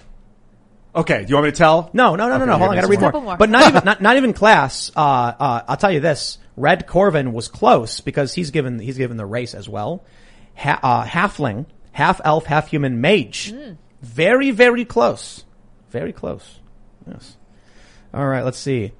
Small insects live in banana peels. Look it up. Thank you. Oh my God, this is awesome. LOL. That was a very, very important super chat. No bananas up here, guys. None. All right. I guess I guess there's not many people who have any other guesses. right. Well, the answer is he Wait, was. wait, a- wait, wait, Wait, wait, wait, wait. wait. Up, up, up. Gotta make sure. Got to make sure. I want to be fair to the people who Need our- super chatted need our answer. with their with their guess. yeah. I don't see it. No, I think that's it. I think most people are just complaining about China. Tim oh, yeah. was a quarter elf rogue. Quarter elf. I think it's a, he was a half elf for the rules, but it's, you know, I think, are you quarter Korean? I was like, can I what it is? can I be a quarter elf? I mean, yeah, you get the same yeah, bonuses Yes, as a half but elf. you're basically a half elf. But he was a charismatic diplomat, Uh-huh. kind of like the bard. The bard relies heavily on charisma and has some rogue abilities, like pickpocketing. But I was I was, and, I was a, a rogue with high charisma. Yep. Yeah, Makes and it was it was funny. I convinced a barmaid to to give everyone goat's milk, which turned out to be spoiled, and then I spoiled goat's milk is just Chev, and everyone enjoyed it and they Yes. celebrated having goat's cheese. I remember that night. Basically, you know, we're not the kind of people that play D and D like all serious, like I am a wizard and I will blast you with magic. It's more like, all right, so my guy, you know, he punches a dude in the balls and then steals his beer, and then like we're all drinking. Three we're- guys stand up around him, roll initiative. That's what you say when conflict emerges. Yeah, it was just fun, silly jokes. That's why it would be a great like podcast show because it's basically just people hanging out, cracking jokes, and it's just comedy. it's just fun yeah. silliness, and you know, like I grab the chicken from outside and I throw it at the guy, and the chicken scratches his face, and other silly nonsense. All right, everybody. Thanks so much for hanging out with us on Friday night. I know most of you could be out at the bar and get your game on, but instead you come here to listen to us talk about very important things. So Thanks so much. Appreciate that. Leave us a, a good like. Smash that like button because when you like, when you comment, you're telling YouTube that you really like the show and YouTube takes that into consideration. Also go over to timcast.com, become a member because let me tell you something. Somebody uh, made a video where they were like, Tim Pool's got to see this. And, and they're, a, they're a BMX rider. And I've been talking about how we want to get more than just skateboarding going on here. So you guys ride scooters, if you're aggressive inline, if you're BMX, if you're skateboarders, we want to make videos and there's some stuff we have to go through in terms of like legal process. But, uh, so, uh, somebody hit us up. They want to film a video and they look like they're pretty good at BMX. So we're going to film that. And, uh, I, I am very confident probably like Sunday night it'll be up on the blog section of the website. So that'll be free for everybody, whether you're a member or not. And because this is just more, you know, I don't know, it might be like a 10 minute vlog video of skateboarding and BMX and inline or whatever we end up doing. And then maybe we'll like show the chickens a little bit. But we're actually going to film this because we actually do have someone planning on coming out. So check that out. We're, we're going to be ramping things up. We are planning the vlog now that things are getting nicer whole lot of work's got to get done. We are going to be bringing back Friday night music. We are going to be setting up live shows in our venue space. So we'll actually get bands and comedians and actually have these events. And that means also members will be invited to come because we need an audience for these events. So that's going to be a lot of work, a lot of people that we have to hire and, uh, woof, things are expanding really, really quickly. So to everybody who tuned in, Thanks so much for hanging out. You can check out the show Monday through Friday live at 8 p.m. You can follow me on all social media platforms at Timcast. And uh, my other YouTube, my other YouTube channels are youtube.com slash timcast, youtube.com slash timcast news. Leave us a good review if you're listening on iTunes. And again, subscribe. We're going to break a million subs by next week. I hope. That'll be awesome. And uh, you want to shout anything out? I know you got a book, John. Oh well, thank you so much. What a, what a pleasure it was to be here. Yes, this is my new book. Uh, all everyone should buy several copies or something like that. But thank you so much for engaging me. in great conversation. I learned. Yeah, so I thought it was fantastic. Was Absolutely, flattered man. to be Thanks for coming. So, The book- and, And- fun. Oh yeah, your Twitter. What is your Twitter? Oh, at John Tamney. So it, very original. Again, the name John Tamney. So when politicians panicked. when politicians panicked is the book. It's on all the major platforms uh, to be uh, consumed. This was really enjoyable, man. Thanks for coming. Thank you. I feel, for- kind of feel like we barely kind of scratched the surface on some issues about Yeah. ec- economy, but it was really, really great to hear a lot about from what your perspective on this stuff is. Well, thank you very much. I learned so much. Oh, well, yeah, man. enjoy. Thanks for coming. Yo, you guys can follow me at iancrossland.net and get my socials from there. We are building the Fediverse out, which is a decentralized internet service where we're going to allow people to, Tim wants to add some, Well, I was going to say it exists already. it does, we're building it out. We we we want to we want to kind of add to this protocol in a, in a very positive mm-hmm. way to expand free speech and free thought. using like the matrix and we're going to make we're, we're, we're attempting to build a subscription model service that basically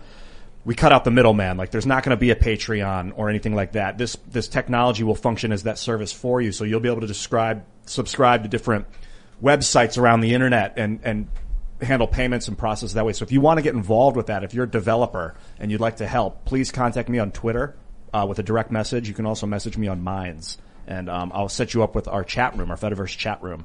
The idea basically is if you want to create a page that's like a subscription service, Patreon, we would we would give you this open source package that you could just install on a server. You know, let's say you buy server space from some company, you have a domain name, you click this button, boom, it expands, it runs on the server, and now you've got your own version of like timcast.com or something where you can upload content for members only. You can take membership subscriptions. So then all of these independent commentators, creators, influencers don't need to give 10% to some company for no reason. There'll be an open source version. The open source team will build upon it because they want to build upon it. I mean, we use open source software across the board for a lot of what we do. And a lot of people need to realize this too. A lot of servers run on Linux because it's free, it's cheap, it's effective. Open source is amazing. And I really want to, uh, I want to get rid of these middlemen who can ban you, who can destroy your careers and destroy your lives. The best part is though, what we want to do with the Fediverse, this is, this is a decentralized network for social media. The idea would be on your website, there's a networking discover section, which shows you all these other websites that use the same service. So it creates a decentralized network of people just using a similar code. Effectively, a totally decentralized social media subscription influencer platform. No one can ban you from except your own business partner. So that's the plan, man.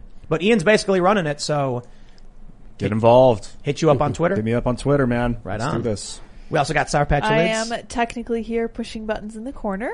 Um, I am Sour Patch Lyds on Twitter and Minds and Gab, Instagram. I am Sour Patch Lyds on a few platforms, so just follow me wherever. Thanks for hanging out, everybody. Check out timcast.com, become a member, and we will see you all next time. Bye, guys.